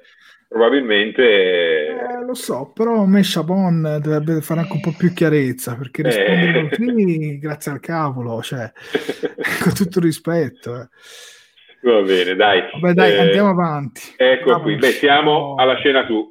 Qui siamo, esatto, qui siamo in sala tattica, come dice Diana Troy. Eh, ormai Diana Troy ha operato su Jean-Luc Picard, gli ha rinvigorito l'umore, il cuore, l'animo, lo ha reimpostato nel ruolo di capitano, in un certo senso.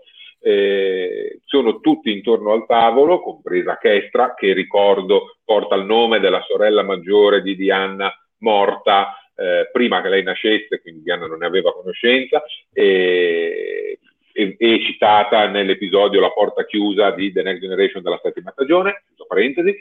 Mm, qui Picard riesce finalmente a far breccia eh, con Soji, la quale anche lei ha finalmente conquistato la consapevolezza di sé e si riesce a far dire dov'è che deve portarla a casa, cioè nel pianeta, dov'è questo pianeta dei Sint questo famigerato pianeta dei Sint che nessuno sa qual è, che nessuno sa riconoscere, ma che anche un bambino con un piccolo dispositivo portatile riesce a identificare chiedendolo al pilota da strapazzo del porto civile del pianeta Nepente. Sì, che poi diciamo era una specie di cellulare. Eh. Sì, praticamente. Eh, cioè, sì, alla fine sì, dai.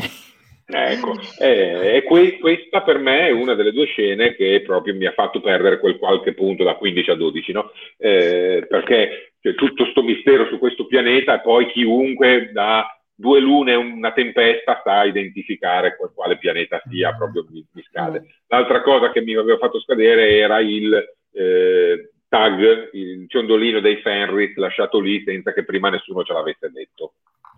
Ecco, basta. A voi la, la scena. Lascio parlare Sofia che dice c'è stato un errore di montaggio. Però intanto parlo, aspetta, no, parlo un attimo Prego. io. Invece a me questa scena, in contrario rispetto a quell'altra, mi è comunque piaciuta.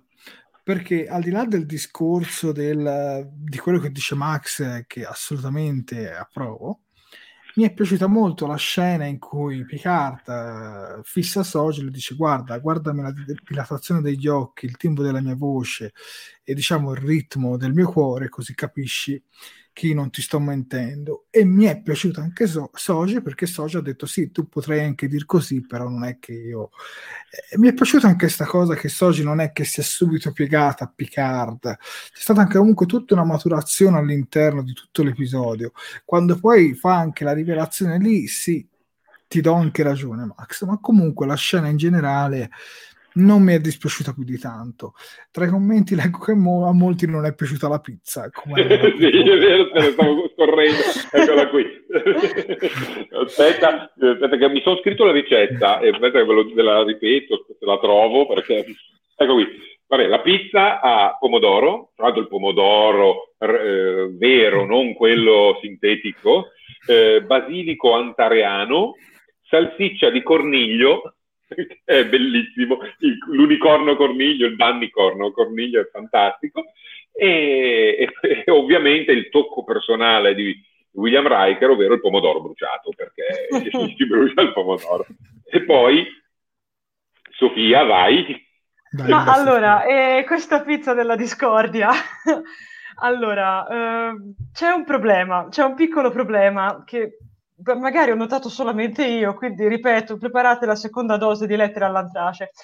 C'è un problema di montaggio in questa scena qua, perché ora io capisco, per carità, che sia passato del tempo dalla prima chiacchierata con, um, a quattro occhi con Soji.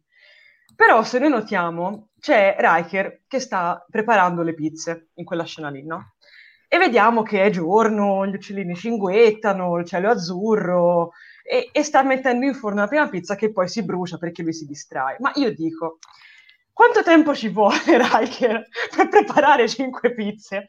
Perché se poi tu vai a vedere questa scena qui, è notte, è notte fonda e loro non è che dice perché io all'inizio quando ho visto che era tutto buio dalle finestre ho detto vabbè staranno finendo di mangiare eh no perché poi ti arriva, non mi ricordo se proprio lo stesso Riker o, o Diana, che va da, da Soji e dice ecco tieni prendi una fetta di pizza. Quindi questo mi fa capire che stanno appena cominciando a cenare. Quindi ripeto Riker ma queste pizze quanto le fai cuocere? Cioè non lo so. Ad ogni pizza tre ore dicevo no, è, è, che sinceramente è una cosa che mi da, cioè vi dico mi ha dato un po' fastidio sinceramente questa cosa qua perché è un errore molto da principianti, cioè nel senso un errore del genere alla regia va bene, può starci, però insomma in una serie come Picard non ci dovrebbe essere un errore del genere perché un po' pesa. Poi per dire, per il resto la scena comunque è interessante, come io sono un po' in mezzo tra voi due in quanto a opinione, perché come diceva giustamente Jared, è, be- è molto bello il rapporto che si sviluppa um, tra, appunto, tra, tra Soji e, e Picard, è molto bello tutto quanto, però qui c'è il problema che, diciamo, il piccolo problema che io ho avuto con, um, con il caro, con la cara, con la cara Kestra, perché lì diciamo che, come diceva Max, è possibile che nessuno trova sto posto e poi arriva una bimba col suo telefono e, e, e lo trova in due, minu- in, due, in due minuti due, quindi però in generale come scena ci sta, a parte questo errore che potrebbe anche essere, come molti mi stanno facendo notare, vedo nei commenti, potrebbe anche essere che chiaramente che il giorno dura in maniera diversa su questo pianeta, ok, però ragazzi non ce l'ha spiegato nessuno. Cioè, così come ci siamo in il giorno notte quanto durava. Eh, però il discorso è questo, cioè se noi ci siamo prima tanto indignati con il discorso del dottore olografico, io mi posso indignare qui perché, ripeto, nessuno ti ha detto che il giorno dura tre ore piuttosto che due, piuttosto che, piuttosto che 40, quindi io mi rifaccio chiaramente alle giornate terrestri di 24 ore. Quindi, ripeto, è stato un errore un po'... Mm, un po' sciocco. No, ma poi comunque anche la scena tutta della pizza sembra che dura veramente anche le aeree, ti fa percepire anche mentre guardi l'episodio.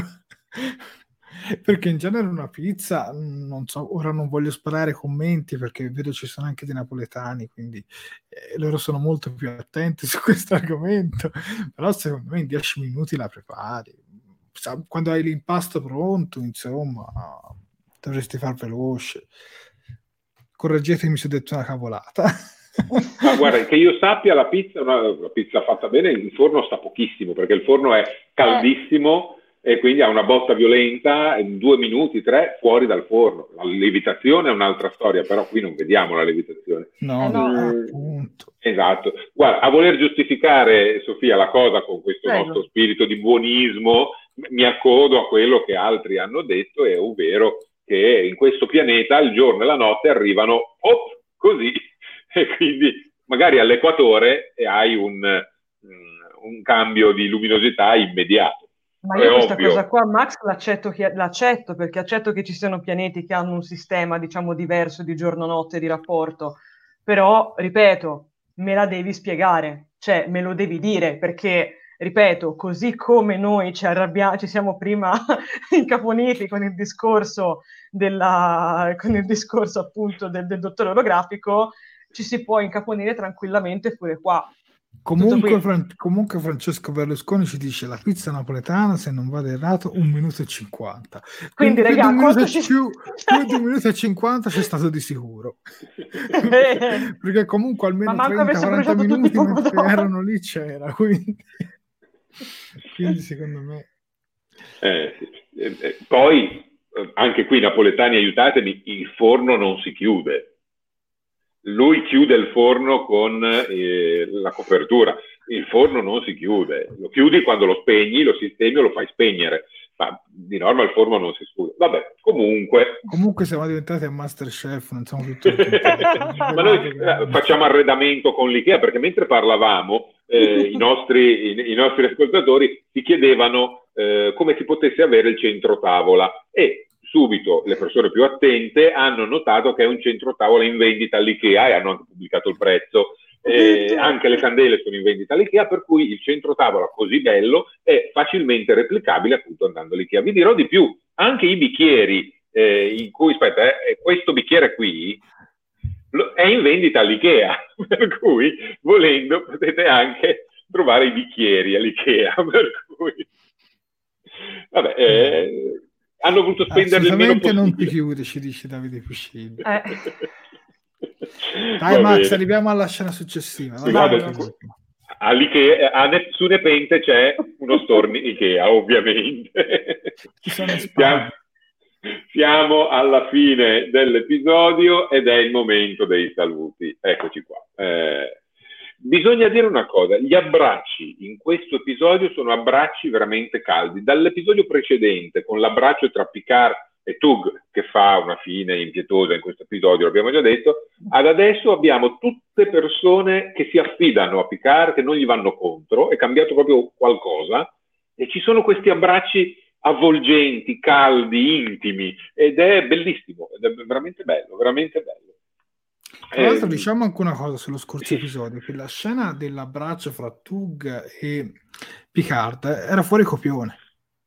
La, esatto, è, stata proprio, è, stata proprio improvvisata da, da parte di Tug, da, di, da Jonathan Dell'Arco, ovvero l'attore, perché diceva: Secondo me lui l'avrebbe, diciamo, salutato in questo modo perché non si vedevano da tanto tempo. Comunque, a me non mi era dispiaciuto nemmeno il loro abbraccio tanto meno questi. Devo dirti la verità, questi due abbracci mi sono piaciuti entrambi. Il primo per legami, diciamo, anche affettivi, e il secondo per come si costruisce il rapporto da zero e c'è tutta un'evoluzione fino alla fine fra Kestra e Soji. Infatti io ti, vi continuo a ripetere che Kestra è stato il personaggio che secondo me è stata la vera rivelazione dell'episodio. Sofia, vuoi aggiungere qualcosa? No, avete detto tutto quanto voi, quindi mi fermo C'era qui. il main theme, cioè la colonna sonora, la mm. sigla mm di The Next sì, Generation quando poi si va in dissolvenza bellissima quella scena. Anche lì è sempre fanservice ma comunque quella l'ho apprezzata tanto tanto tanto. Guarda Jared c'è per tutto l'episodio. Ogni, ogni tanto quando appaiono loro riprendono due o tre note e quando appare Soji invece rientra il tema romulano che sì. è anche lì un pochino strano. Eh, vedo Davide Piccillo che mi fa una domanda, scusate, ma a questo punto, Max, quanti bicchieri hai? Ti svelo un segreto. Per quasi vent'anni ho collezionato bicchieri e ne ho moltissimi. Poi per vicende personali ho dovuto smembrare la, la collezione. Eh, però ancora adesso avrò almeno un centinaio di bicchieri di, di tipi di bicchieri diversi in set più o meno da sei, in parte qua dentro, in parte in tante scatole sparse in giro per i pianeti della galassia. Fine. Quindi alle 60 persone che sono collegate con noi quasi all'una e mezza, se facciamo un raduno tutti a casa di Max perché ha tutti i bicchieri. Quindi... Mi farebbe veramente piacere a parte tutto. Eh, Marco Loprieno fa un, un ragionamento. Picard ha dovuto lasciare la Terra per trovare i suoi affetti, segno che la sua casa è nelle stelle. È una, bella, è una bella osservazione, bella, molto bella. Uh-huh. Rosbad ci fa notare che anche Elnor ha un tema particolare che mi ha rilanciato in, in tutte le sue scene, sì, uh-huh. l'ho notato anch'io, che è quello, mi sa, della... non quello proprio romulano, quello di Narek, ma quello del, del suo pianeta, insomma, quando atterrarono, a me non mi sembra. E sì, Donato Iannuzzi ci chiede, ma dove abita Max? A Savona. a Savona, non dico altro, a Savona. Va bene. Qualcuno eh... ci dice ci ospita, quindi guarda, già ci organizziamo. Sarebbe bello un giorno, magari in un futuro non troppo remoto, trovarsi tutti, non in una casa, ammetto di non avere una casa così grande, eh, ma magari in una manifestazione che possa ritrovarci tutti assieme in una grande sala a parlare di Star Trek, non sarebbe allo, allo Chateau Max ci troveremo. Sotto Martin. Va bene, va benissimo. Con gli abbracci finali e con la musica di The Next Generation in sottofondo si chiude questo episodio. Anzi in realtà si chiude su teletrasporto via di Picard e Soji e famiglia Riker Troy che rimane davanti al, alla loro abitazione la telecamera sfuma e arrivederci e finisce così. E qui vai, poi buttiamo via tutti i fazzoletti umidi e ritorniamo seri e, ritro- e ritorniamo seri. Io direi che comunque come episodio diciamo che nonostante vi avevo detto che nella prima visione non mi aveva convinto tanto con la seconda uh-huh. comunque almeno io sono rimasto piuttosto soddisfatto. Quindi ripetiamo anche i miei voti e quelli de- degli altri. Il mio è 7,5 quello di Sofia 7 e quello di Max a 12 ma in realtà è 10 vabbè sono andato fuori scala sì, sì, sì, Francesco Berlusconi dice sembra la fine dell'insurrezione sì un pochino me l'ha data anche a me un po' questa, questa idea sì, in un certo senso. Qualcuno qui tra i commenti sposa l'idea del raduno, quindi Max attrezzati, espandi la casa. va bene, va bene. È il momento di dedicarci agli acquisti. Come sapete noi facciamo sempre un piccolo consiglio per gli acquisti, questa volta il consiglio per gli acquisti è veramente, veramente, veramente piccolo. Eh, si tratta di un libretto per bambini, visto che in questo episodio ci, tutto sommato c'erano diversi bambini, è il libro dell'alfabeto di Star Trek, eh, appunto per bambini fino ai 5-6 anni. In realtà, ma comunque un piccolo gadget che costa pochi euro da tenere in casa, fa, che fa sempre piacere, eh, dove sfogliando le pagine si può scoprire, vedendo le varie illustrazioni che spaziano dalla serie classica Discovery, ehm, ogni lettera che cosa può essere associata? A per alieno, B per i Borg, C per capitani e così via. K per Klingon, oserei dire, e via, e via dicendo. Eh, adesso tra poco, nel tempo solo di fare una piccola magia, op, provvedo a mandarvi il link non al eh, diciamo, prodotto diretto su Amazon, ma al nostro uh, articolo che vi spiega anche. Che vi spiega in parte il libro. Aspettate, eh, abbiate un attimo di pazienza perché ah, non funziona il sistema telematico globale qui di casa. Una volta succede anche questo. Eh. Ah, come Anduriano, ci dice Marco Loprieno. Esatto, sì, voi intanto fate le Tanto varie osservazioni. Fate le varie osservazioni mentre io trovo come... i eh, C come, C come capitano, c'era scritto, nella... Eh, bravo, c'era scritto bravo. nella copertina. Sì, poi uno ci può associare tutte le, tutte, tutte le razze e la, e la, fa semplice, no, però deve Beh, essere veramente carino. La parte divertente ovviamente è quella di eh, vedere anche le immagini, vedere sì. anche le immagini. Che sembrano Ed molto è... carine, devo dire, molto, veramente adorabili, molto, fumetto, molto fumettose, cartunose. Sono, almeno dalla copertina sono decisamente molto carine. Potrei pensare di comprarlo, vi dirò la verità. Ma guarda, pre- eh, in realtà disponib- sarà disponibile a luglio, adesso è in preordine, uh-huh. però costa poco. Adesso è disponibile su, in formato Kindle ma costa mm. veramente, veramente pochi euro, per cui sarebbe, è carinissimo. Vi ho mandato il link, lo vedete nel flusso, al nostro articolo, per cui andate sull'articolo e trovate tutto quello che vi serve. Di come Domani poi lo pubblichiamo anche in pagina, eh, l'articolo. Ma, sì, di sì, come sì, Denobulano, F E come Enterprise, F come Ferenchi. Dai, ora si vede tutto l'articolo. Può andare avanti tutta la notte, dice Rosbad. Q come Q, Diana Lezione, Flavio Casignato. sì, in effetti. Stefano, allora leggo un commento perché Stefano Price Pratt mi chiesto Jared quando farà il cosplay di data? Ma lo sai che oggi proprio sul mio profilo Max se riesci a recuperare la foto ho fatto un cosplay di data ok aspetta mi devi 2000... sganciare allora vado aspetta. nel 2013 arriva l'anno 2013 era il protocomics della mia città e feci un cosplay di data che però aveva due difetti uh-huh. che, oggi, che, oggi non, che, oggi, non, sbaglierei. Uno aveva i dati sbagliati, ma siccome veniva tipo dal, dal Giappone, di farsi rinviare tutto costava troppo. E allora dissi, vabbè, mi tengo i tre dati da comandante, anche se il data non aveva i tre, dati, i tre gradi. E poi aveva il colore, ecco era Max che ce la mostra, Arrivo. qua. Eccola. e poi aveva il colore giallo limone, che in realtà le divise avevano il colore più giallo senape. E come vedete anche i tre gradi sono sbagliati perché sono i gradi da comandante. E quindi sì, avevo fatto un cosplay anche di tanto.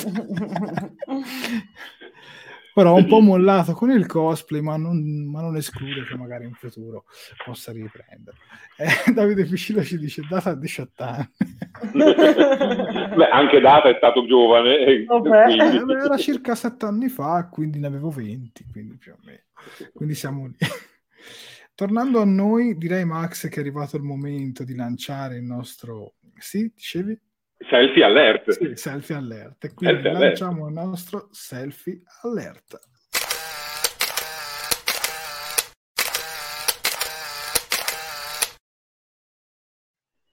Eh. tutto il Track, oh mamma mia, che Sempre immagini molto inquietanti, bravo Max.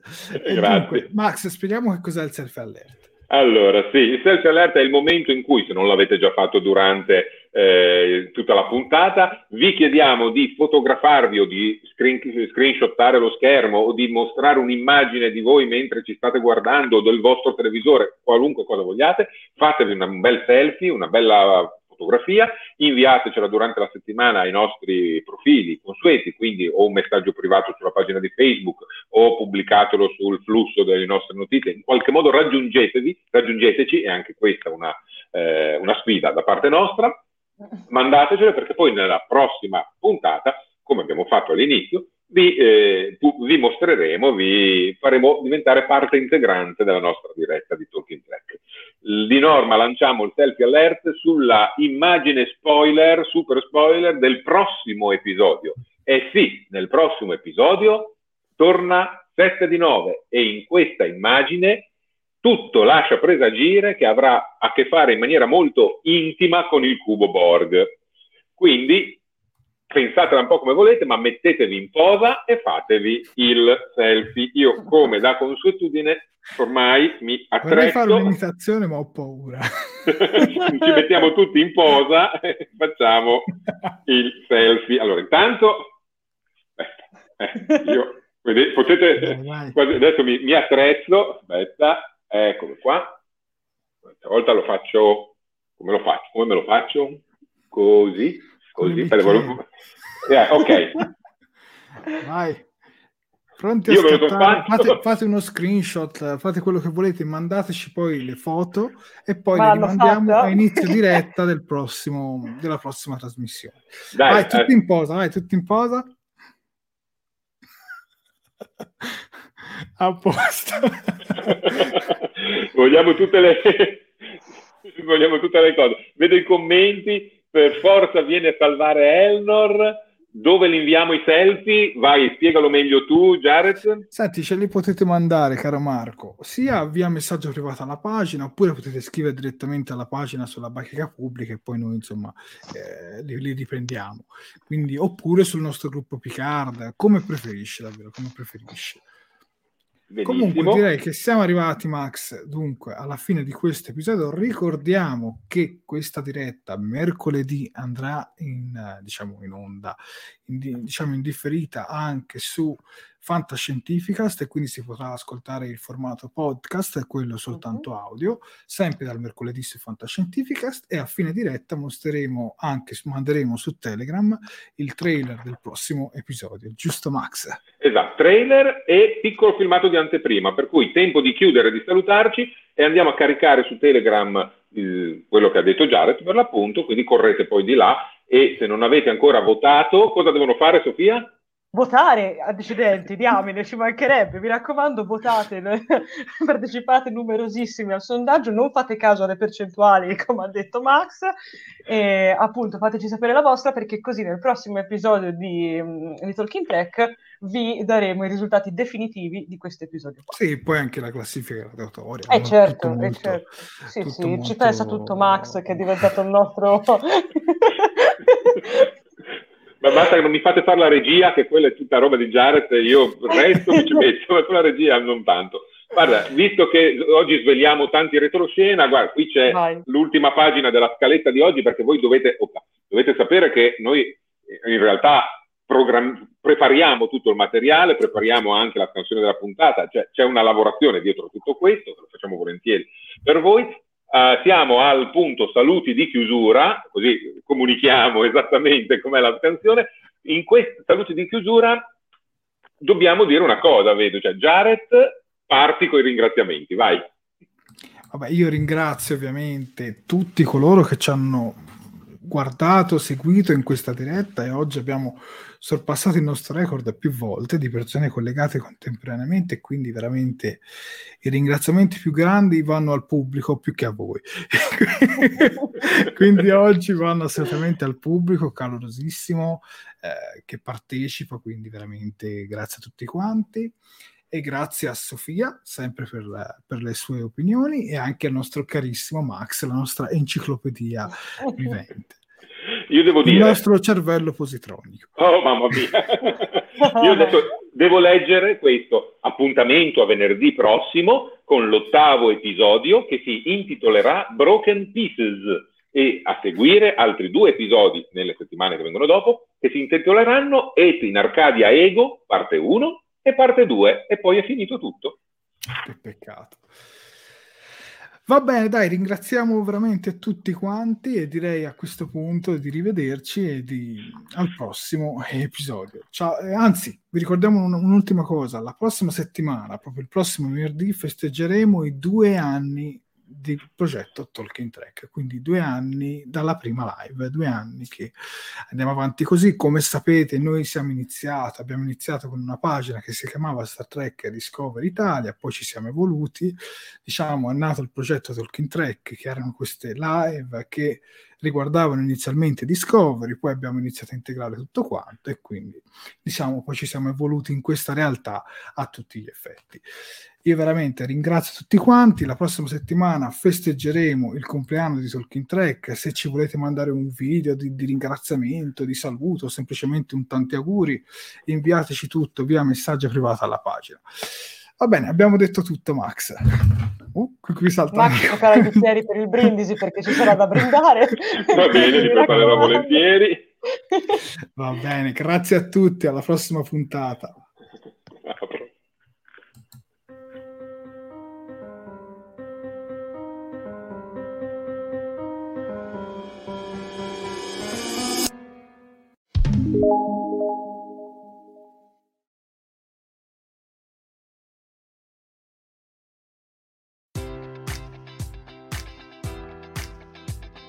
Enjoy all your favorite sports like never before at BetMGM. Sign up using code Buckeye and receive up to $1,500 back in bonus bets if you don't win your first bet. When you register with BetMGM, you'll get instant access to a variety of parlay selection features, live betting options, and the best daily promotions in the business. And with BetMGM at your fingertips, every play and every game matters more than ever. Place your money line, prop, or parlay bets with the king of sportsbooks today. Sign up using code Buckeye and receive up to $1,500 back in bonus bets if you don't win your first bet.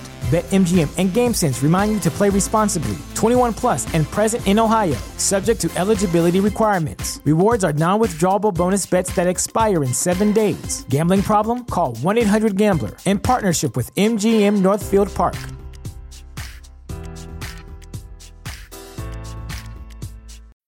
When you need mealtime inspiration, it's worth shopping Kroger, where you'll find over 30,000 mouthwatering choices that excite your inner foodie. And no matter what tasty choice you make, you'll enjoy our everyday low prices, plus extra ways to save, like digital coupons worth over $600 each week. You can also save up to $1 off per gallon at the pump with fuel points. More savings and more inspiring flavors make shopping Kroger worth it every time. Kroger, fresh for everyone. Fuel restrictions apply.